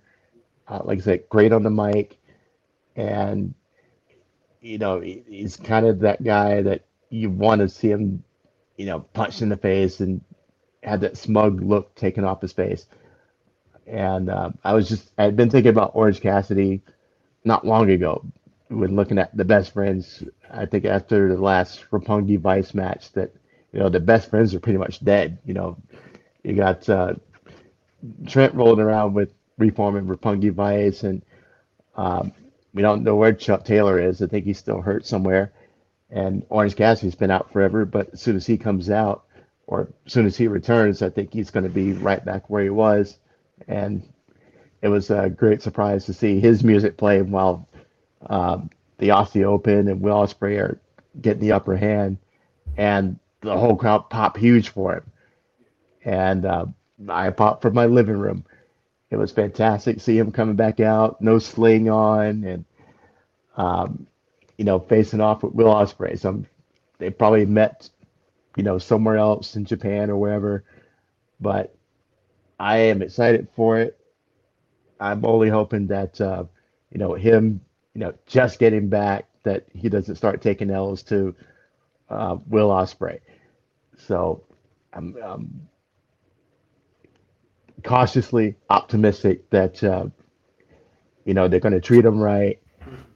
You know, OC is an OG uh, in AEW, and I get putting uh, Ospreay over because he is one of the best in the world. You know, if you believe the hype, but uh, Orange Cassidy is one of ours, one of the originals, and um, I want to see him shine and you know go go on a run, go uh, chase the title because you know the guy is too good just to be, you know, you know, jobbing for bigger people because he can be that bigger person. Well, that's one of those weird things thinking about Forbidden Door. Like, is AEW guys just to roll? I mean, that's the thing. You've got a couple New Japan guys will have to do something just to even it out. But uh, it'll be interesting to see. I guess we were supposed to get Andrade. It will but Andrade's with CMLL, which has like a rivalry in real life with New Japan. So they weren't willing to let Andrade work with Will Ospreay. So I, guess Orange Cassidy Greg was the second option from what I've read there. But, um, yeah. Uh, Moxley and Tanahashi had a face to face. And then I believe next week we're going to get Jericho and Lance Archer against Moxley and Tanahashi which I think we all can assume Moxley and Tanahashi get the win there, right? Yeah, pretty much. Um, can, they, can they coexist? And that's where Jericho got involved in the um, the face off with Moxley and Tanahashi. And I was looking forward to seeing what Tanahashi had to say. I don't even know if he has a good grasp of English, but just as he's about to get on the stick, uh, Jericho's music uh, played and he started to come out and interfere and you know, impose himself into the uh, proceedings, and we never got to see what Tanahashi had to say or do, and it kind of messed up the moment for me. It, so uh, again, just like Will Ospreay, I know he's a big deal in in Japan and you know, one of the top guys uh, in Japan. Period. So I wanted to, to see something from him, but you know we got robbed of that. So um, I'm curious to see if he's or just how good he is. Um, then we also had Miro defeating Ethan Page. Um, I'm assuming, Greg, we're probably going for Malachi Black. Maybe the winner of Penta Malachi to get the title, this All Atlantic title. Yeah. Um, I mean, I, I was even thinking Malachi Black or Pac. Like that feels like the that feels like the options. I don't see Miro getting it. I don't even know who New Japan has. I think New Japan's event is today or tonight, maybe. So we'll see whoever their their member is, Greg. Um, I mean, like you know, almost maybe I don't know. It's hard. It's it's still kind of weird too because it says All Atlantic, but then you have you know Japan and China, not Atlantic Ocean, not Atlantic countries, but whatever. Uh, who who are you pulling for ultimately to win the All Atlantic Championship, Greg? How about that? well, I want Pentagon to win. Um, that's that's my dude, Yeah. and I love Malachi. So he would be my my second option. Of course, they're going to be facing each other. So my favorite for winning the championship is going to come out of this match. Um, you know how much of a homer I am for Lucha Underground, and the proof is in the pudding for how Pentagon can carry a whole promotion on his back, uh, much less having a uh, you know title around his waist and you know defending it on a regular basis. So I'm still waiting for for Pentagon to get his push and show how good he is. Uh, not was, but is. You know, we saw it when they won the tag team championships with Fénix, but as a single, we don't know how good he is yet. And eventually, I'm still faithful that uh, they will show us that. It's just a matter of is it going to be now? Because Malachi has a lot more momentum on his side in that respect than Pentagon does.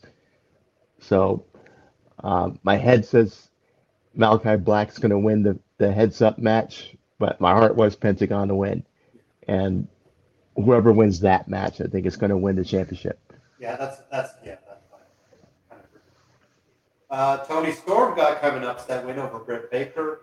Uh, we're gonna get Toni Storm and Thunder Rosa, which is this is kind of weird because you figured it'd be a New Japan or maybe some sort of you know some different star uh, facing against Thunder Rosa, but uh, Thunder Rosa's never fought Toni Storm, Greg, ever.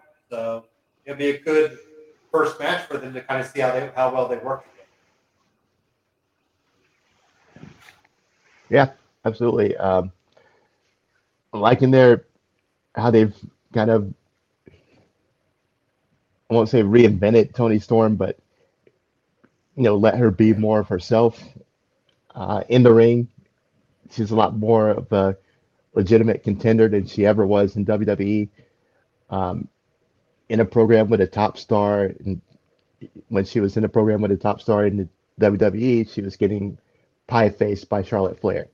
So just the disrespect was all over the place, and now she's getting treated right.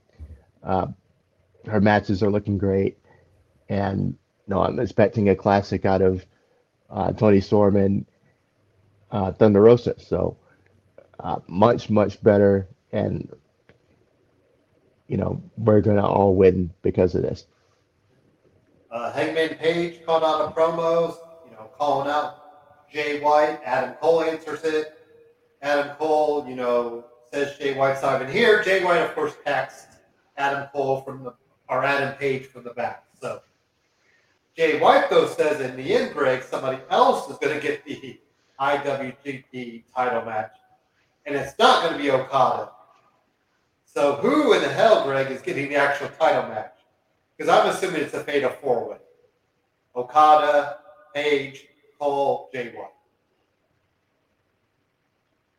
Hmm. I like it.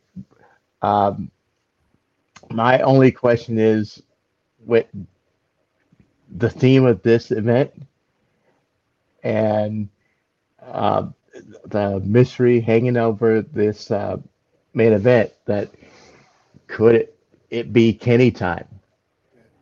You know, how's that? Is he ready yet? Is that recovery going to be good enough for Forbidden Door? Because he could, if he's the uh, mystery man, you know, the place would blow up, especially considering the the talents that are in this match. More Bullet Club implosion. Right. And now you have We're gonna a family tree of the Bullet Club members pretty soon, right? pretty much, yeah. I mean, may as well have uh, Bullet Club West uh, over here in AEW. And so, you know, have Kenny on one side and Adam Cole on the other side, and Kenny and then Okada on the other side, and Jay White on this side. So it's it would be amazing if they did it this way. And um, having Hangman involved, uh, just all the principal characters you can mix in here would be just a ma- fuel for the match of the ages. Um, so that's my big question: Is Kenny ready? And because he could definitely be slotted in as the uh, the Joker in this equation, and just reshuffle the deck altogether, and you know we all win for being a part of it. So uh, Jay I White hope doesn't that's what want it is. So I assume he's not gonna lose it, um, especially since he's, you know, I think he's pretty well good at making at, or he's pretty happy at New Japan. Um, I can feel Uh, it. Kenny is around the corner. I know he's Yeah. he's been out a long time. I think he is imminent. Oh yeah. Uh, imminent is in the next two months. Yeah, because All Out is happening soon. So, um, yeah. uh, how about some stuff on Rampage? Jon Moxley defeated Dante Martin. Uh, not much right there, Greg. I mean, Moxley need to get the big win. Uh, Max Caster and the Gun Club defeated Leon Ruff back in the back in the business there, Greg. Good old Leon Hey. Ruff. Country. Uh, Max Caster had the. Uh, he was going to say something, but he had to sign a D- NDA. And then something about there was more people listening to him than January 6th. Yeah. Any- Yeah, oh, yeah. womp womp. But What, what do we Hey. think? What do we think about? Have we talked about the Gun Club and the Acclaim? no, The- uh, you know, I'm I'm I'm starting to get into the gimmick. It's it's corny, it's stupid, but at the same time, um, when the acclaim comes out, we're as much as we don't want to hear the rap, we want to hear the rap. But that's really all they got. and just what's he gonna say? It's it's like old uh, John Cena Master of Thuganomics, except the uh, the Thuganomics stuff was, always delivered, and the uh, Max Caster is really hit or miss. but then Cena could But- go in the ring too, though. True, and and the digs that uh, Max Caster gets in though are are pretty good. Um, the the stuff with the Gun Club and the Scissor Me Daddy is just cringy.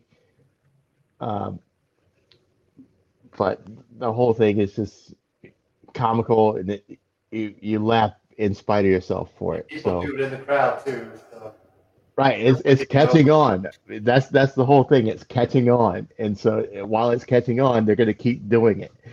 And you know how long until the whole arena is doing? just You know, you're scissoring the person next to you. I just don't know if you could write "Scissor Me Daddy" on a T-shirt.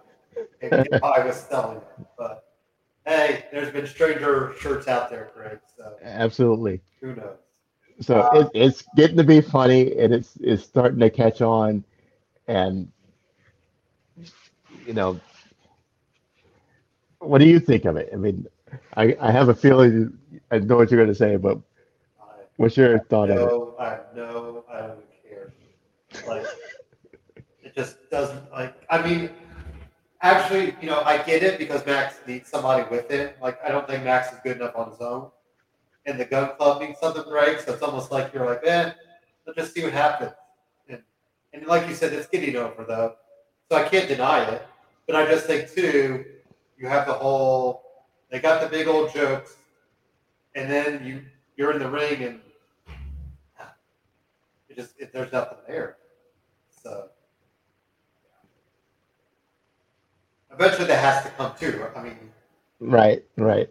They're all entrance, and then, I mean, like you know, I, I was gonna try like Enzo. Like eventually he was able to work in the ring. You know, I mean, not not like you know five star matches, right? But like he held his own, and you know we got Yeah. we got he was a believable cruiserweight guy. So Yeah, ab- eventually Max Caster's gonna you know give us something more. I think you know it's like Dante Martin. Like we say, Dante Martin could go in the ring for ages but then he talks, and you're just like, you know, give us something, dude. Like you know, give us some emotion. But um, right.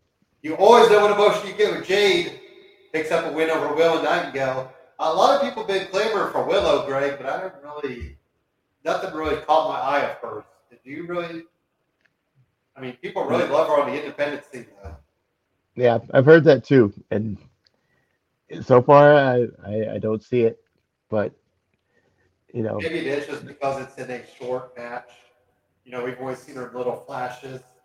I would assume she's probably going to be signed soon because they've had her on a few times. But um, I'm going to see more of her in a expanded form to kind of, you know, make the call on that. But, um, and then Darby Allin, the king of, I swear, the king of Rampage main events, right, Greg? Darby Allin, because it feels like every couple weeks it's Darby Allin in the main event. But uh, Sting is back. So Darby Allin and Sting against Red Dragon soon. uh, well, not if you believe the storyline that uh, Darby Allin's going to break Bobby Fish's leg, and now um, at the end of this match where he and Sting, you know, took the bat and That's true. or or folded the chair around his leg and did the coffin drop on it. Uh, is Bobby Fish's leg broken now, like Darby promised? So I'm happy for it if it means we're not going to see him and Sting against Red Dragon. So I, I'm done watching Sting wrestle. I don't want to see it anymore. You know, give me Darby, leave Sting as the as the manager, mentor. You can do that all you want, but stay out of the ring. All right. Well, that's all I have. Is there anything I you want to get caught up? What? How are you feeling about Forbidden Door? Sorry, that was going to be the the big kind of question, right? How are we feeling about Forbidden Door? Um, I'm interested. It doesn't help that uh, I don't know half of the participants in the match as far as are they good? Are they um, all I know are the names, and uh, I don't know them from you know if they walk past me past my house right now, I wouldn't recognize any of them. Yeah. Um, so it's going to be you know a door opening for all of us as far as all the superstars in Japan and their first huge exposure in the US on you know a network like um, TBS and in pay-per-view. So it could be a huge hit it could be a huge fail. Uh, depending on you know how the uh, New Japan guys get over if they come across as, um, you know, solid and as good as advertised. Um, if A- AEW runs the uh, runs the gamut, then you know it's no better than having a just Impact invited over for a series of matches. So there's got to be some give and take. There's got to be some. Um, I'm hoping this is a match full or a card full of classics because we need these Japan guys to really get over whether they win or lose. Uh, because that's going to make it even better going down the road. And, um, you know, we all kind of hold our breath when it comes to guys in big event matches who we've never seen before. So I'm not as excited as with other um, big pay per views that they throw just because I don't know half the principal characters. Um, but I'm interested because you know I know these some of these names as being big big deals like Tanahashi and uh, Okada. I don't know what Okada looks like, but I know he's supposed to be like the best Japanese wrestler on the in the planet. Um, so I'm curious to see what he can do.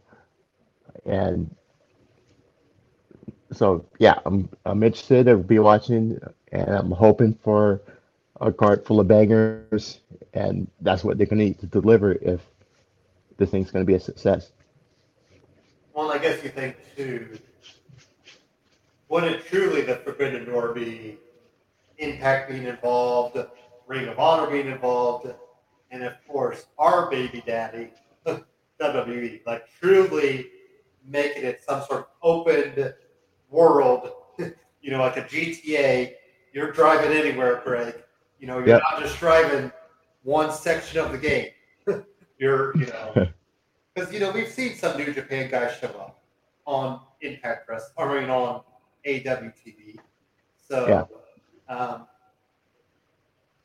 granted, that's probably you know it might not happen in our lifetime, but you know I think that's that's kind of the thing. It's like we're getting a small taste of it, but just think if you could open it up, you know, even if maybe you could have opened to Impact, maybe you have some Impact guys involved that maybe might not you know always get that chance, you know, on a big pay per view like this. So, um, like you said, I'm I'm going with open mind though, you know, because there are some names that I don't even know who they are. So, like the Roppongi Vice, United Empire, FTR, you know, winner take all championship match. That's going to be something to kind of see how all six of those guys work together, and especially with the tear FTR has been on, right? Like, is that Yeah. betting against them? But um, and then Tanahashi against Moxley.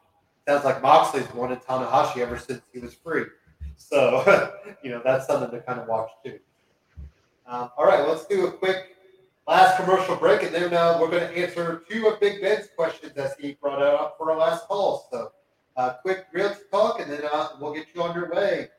And of course, I will talk about my lost bet as well. Don't you forget, Greg? I did not forget at all.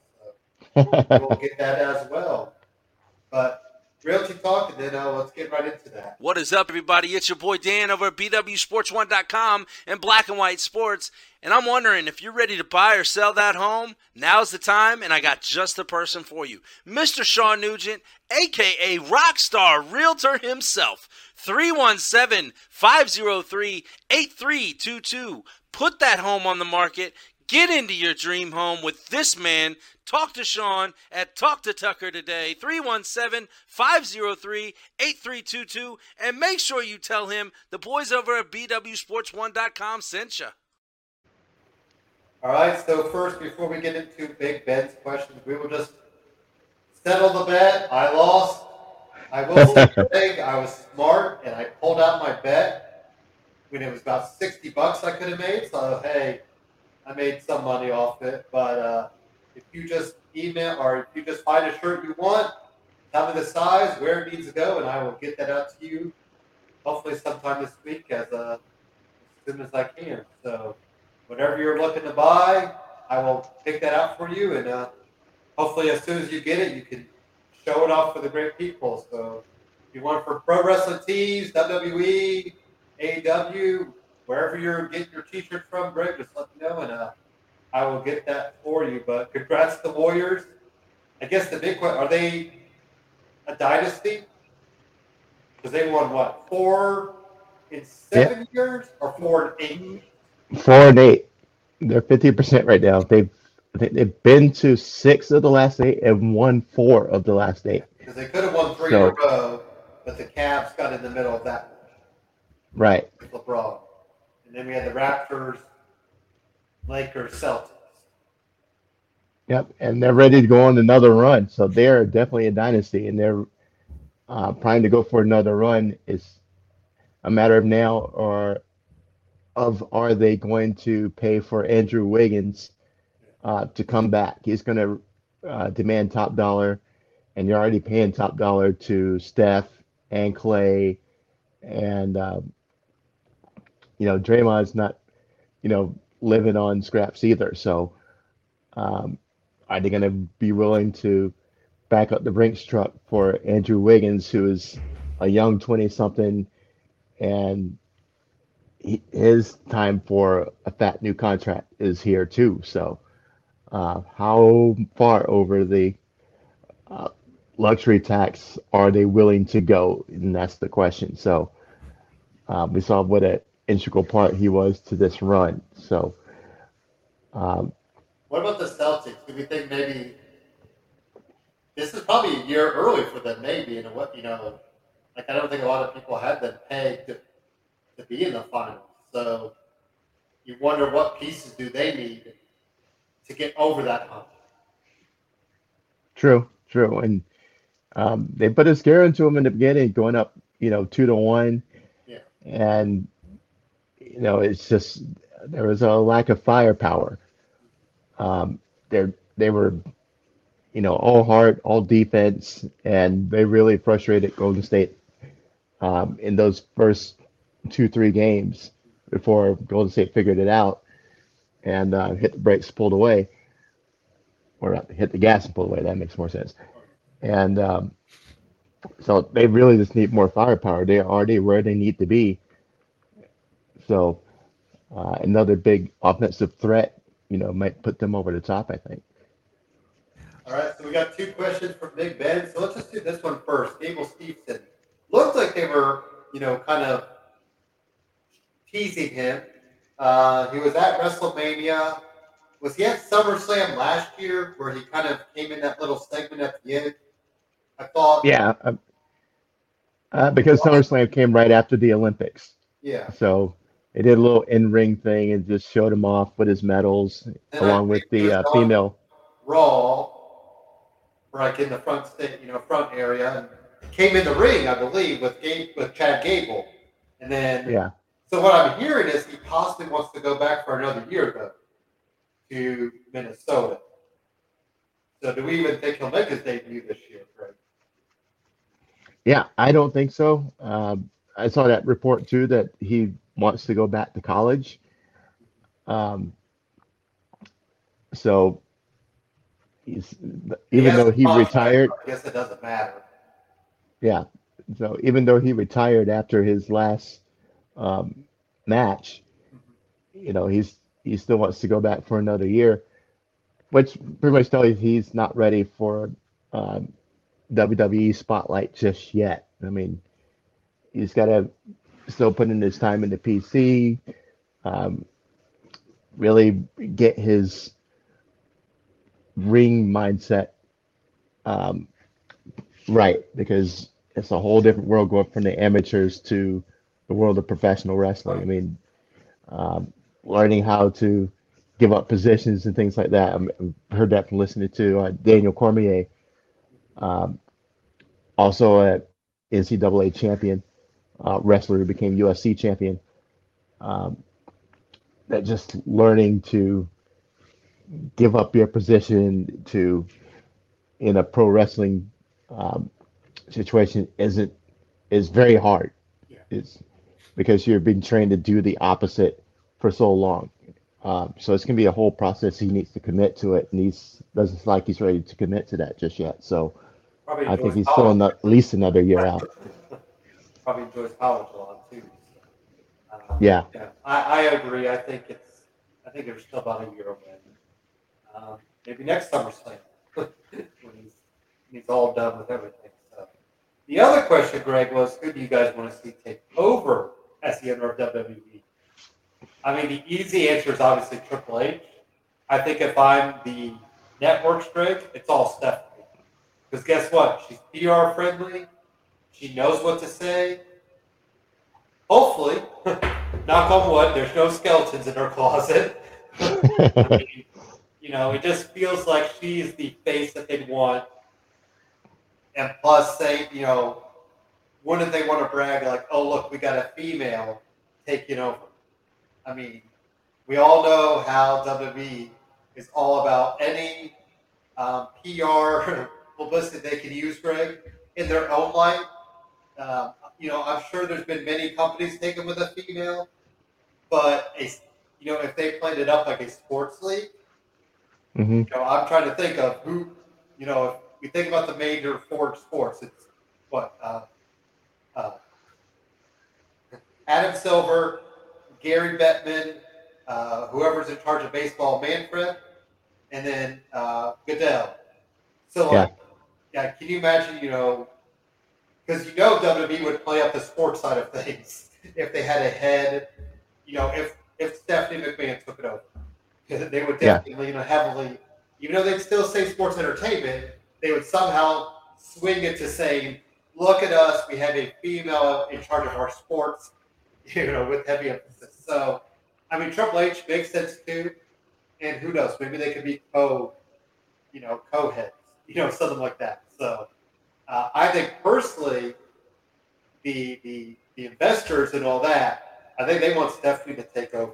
I really do, and I, I I think I'd be fine. I think it wouldn't change as much though. You know, as we I think, and even with Triple H, Greg, we don't know how much it would change. And you know, because we don't know how much.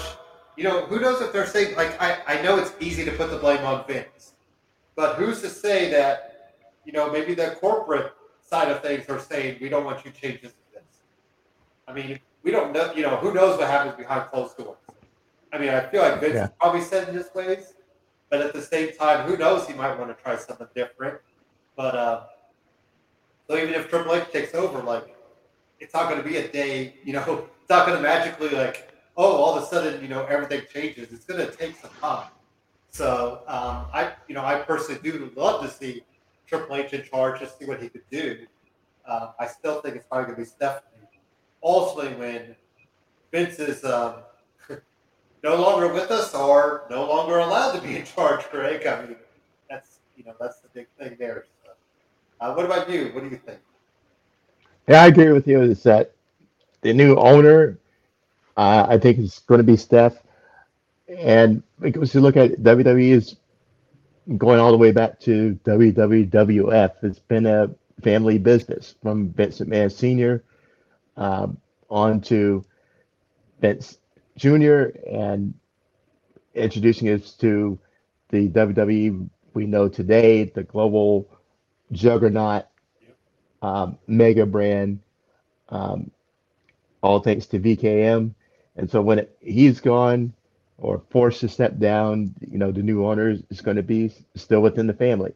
And I think Steph is the next person to take over. She has the mind for it. She's has the face for it. And like I said, people are going to flock to her um, as, you know, another face of a huge sports league. And I think it's going to be a way to drift away from sports entertainment and see them more as a sports entity uh, if there's a woman in control. Um, and having her as the owner, you can still have Triple H as, you know, the person who runs your creative. And, you know, recreating the black and gold NXT vibe and the thought processes, the storytelling, everything.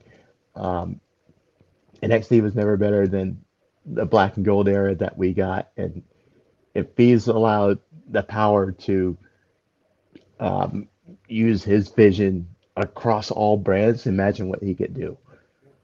Um, as far as being able to develop that talent and uh, get away from the stock characters and the things that are the failures of NXT 2.0 and uh, the failures of all the storylines outside of the bloodline uh, right now. Um, you know, Triple H has shown he has the aptitude to do it, and he had the pe- he had the right people working with him uh, to make it all great. Uh, the- all those people have been, you know, given their walking papers um, since he was forced to step down from his duties with NXT and uh, the shift into the 2.0 and everything. But having him back into a you know the new Vince in creative and overseeing everything, we would see a dramatic change almost overnight, I think, and it would be a, a whole lot better. But and also having Stephanie at the top, um, you see more emphasis on women's wrestling, You would see more emphasis on um, a lot of things that get overlooked right now, uh, not just on the women's side, but across the board. Uh, just because she's a lot more open-minded, uh, willing to try different things, and all that would benefit all the talents. I guess I did uh, disparage the name of Dixie Carter, Greg, because at one time she was the head of TNA Impact. So I apologize to Dixie Carter because right now, uh, Slammiversary is happening, their 20th anniversary of TNA Impact, and I was thinking, oh, Dixie Carter was, I don't know if she's still any authority, like behind the scenes, Greg, Impact, Yeah. but uh, yeah, so so there is actually a female owner in the world in wrestling side of things. So, um, but you know that WWE would play that up as Oh yeah, did it first. or we did something. You know, they make it their own. Um, yeah. The ES, yeah, the ESPN could care ESPN less who Dixie Carter is. They would care who Stephanie McMahon is. and the, yeah, ESPN would definitely get it all over it. Uh, but like we said, until anything comes out further about the Vince stuff, ain't. Somebody joked around. They wish Vince would just came out on SmackDown back. I'm fired. That would be pretty funny. So, um, anyway, so Yeah, he- and it's, like it's said, all potato potato because it, it's taking himself out of his role as CEO. So he's not going to be at the board meetings. He's not going to be um, probably on the investor calls or whatever. Yeah. As long as he's, you know, he's going to be writing the shows backstage and everything. So nothing's going to change uh, from our You know, perspective as fans. Stephanie about what's going on. Yeah. Um,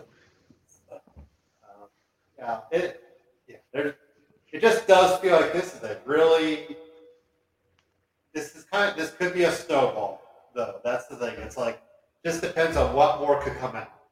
Like Right. I said, they could investigate and find, yeah, he did it, and that's it. Like, he was a former employee, and then that's it, and then it's business as usual. Yeah, it's just how many, what names are on those NDAs? Because from that Wall Street Journal p- report, there could be more, a lot more than just one NDA um, hidden in the vaults somewhere. So if there are that many more, uh, whose names are on that? You know, if it's all just former employees, I still don't think people are going to care. Um, you know, no, I mean, I hate, you know, playing it that way, Greg. But like you said, if it just is, you know, to, you know, Jan A from accounting, Yeah, I, I, we don't I care. mean, I- we hate, I hate being that way because it's not fair to the victim, and we should never treat it that way. But at the same time, we have to be realistic about it, and you know, just wonder. Uh, Yeah, anything else? talent, then we're gonna care. If it's, if it's Natty, we're gonna care. If it's Any talent, and it, it- anybody, yeah, any talent, past, present, current. Um, you know, I don't care whose name. It could be. Tamina. It could be Tamina saying, you know, I was right? I had sex, you know, I had an affair with Vince. You know, speaking of Tamina, did you see the cool story for her, Greg? The Rock bought her a house. I did see uh, the headline. I didn't see the I original I think we need a feel good story too. Um, I'm surprised she can't buy her own house, but that's another story altogether, Greg. Hey, if The Rock offered to buy me a house, I couldn't turn it down either. So, um, yeah. cool. Hey, absolutely. I think he's bought her a car and you know bought her a house. That's all. Yeah, I doubt Tamina's making that much money, so every little bit is, is appreciated. I mean, she's been in for a decade too, though. I think she'd be, you know, that'd be a decent check, right? This long Well, how many championships has he won? Still always be there. Just saying. I mean, yeah. so, if she did her contract right, I hope she'd be making some decent money by now. I mean, ten years in the game, but that's still weird to think. You know, her and Usos and Natalya. I mean, they were that weird gap here, kind of between you know, whatever, uh, at, uh, ruthless aggression and the PG, you know, the PG. Uh, anything else for the good of the cause, Greg, this weekend? Uh, no, I think we pretty much covered everything. We just we're about to wrap up into a couple major cards coming up with uh, Forbidden Door, Money in the Bank coming. So time to uh, take deep breath now because the next three weeks are going to be pretty going to be pretty huge. SummerSlam right around the corner. That's at the end of July. So yeah, it just it never stops. And then All Out, we got All Out, and then we have Clash at the at the Castle, which is the weekend after All Out, or no, the same weekend as All Out. We have a we have a busy few weeks here, Greg. uh. Yeah, I believe SummerSlam will be the official two-year anniversary of the show, um, as I like to call it. So I know we've passed your year anniversary, but we will hit two years of doing Super Kicking It On, uh, thanks to BW Sports One. So uh, maybe we can get a couple of BW Sports guys on here to talk up Nice. that on. get that. Um, I That believe be pretty sweet. have David Potter, who I've done an interview with, um, MMA, former MMA guy, current commentator, uh, will be on to help us de- uh, predict uh, Forbidden Door. He wanted to join this week because he definitely wanted to talk up the Vince stuff. So, if anything, Greg, I might let him have his own take on that. Uh, but uh, we'll see where he's at next week. Uh, yeah, and of course, if you ever want to get involved, we want Big Ben. And if Big Ben ever wants to make his on-camera debut, we can make that happen. Just get in touch, and uh, we'll make that happen.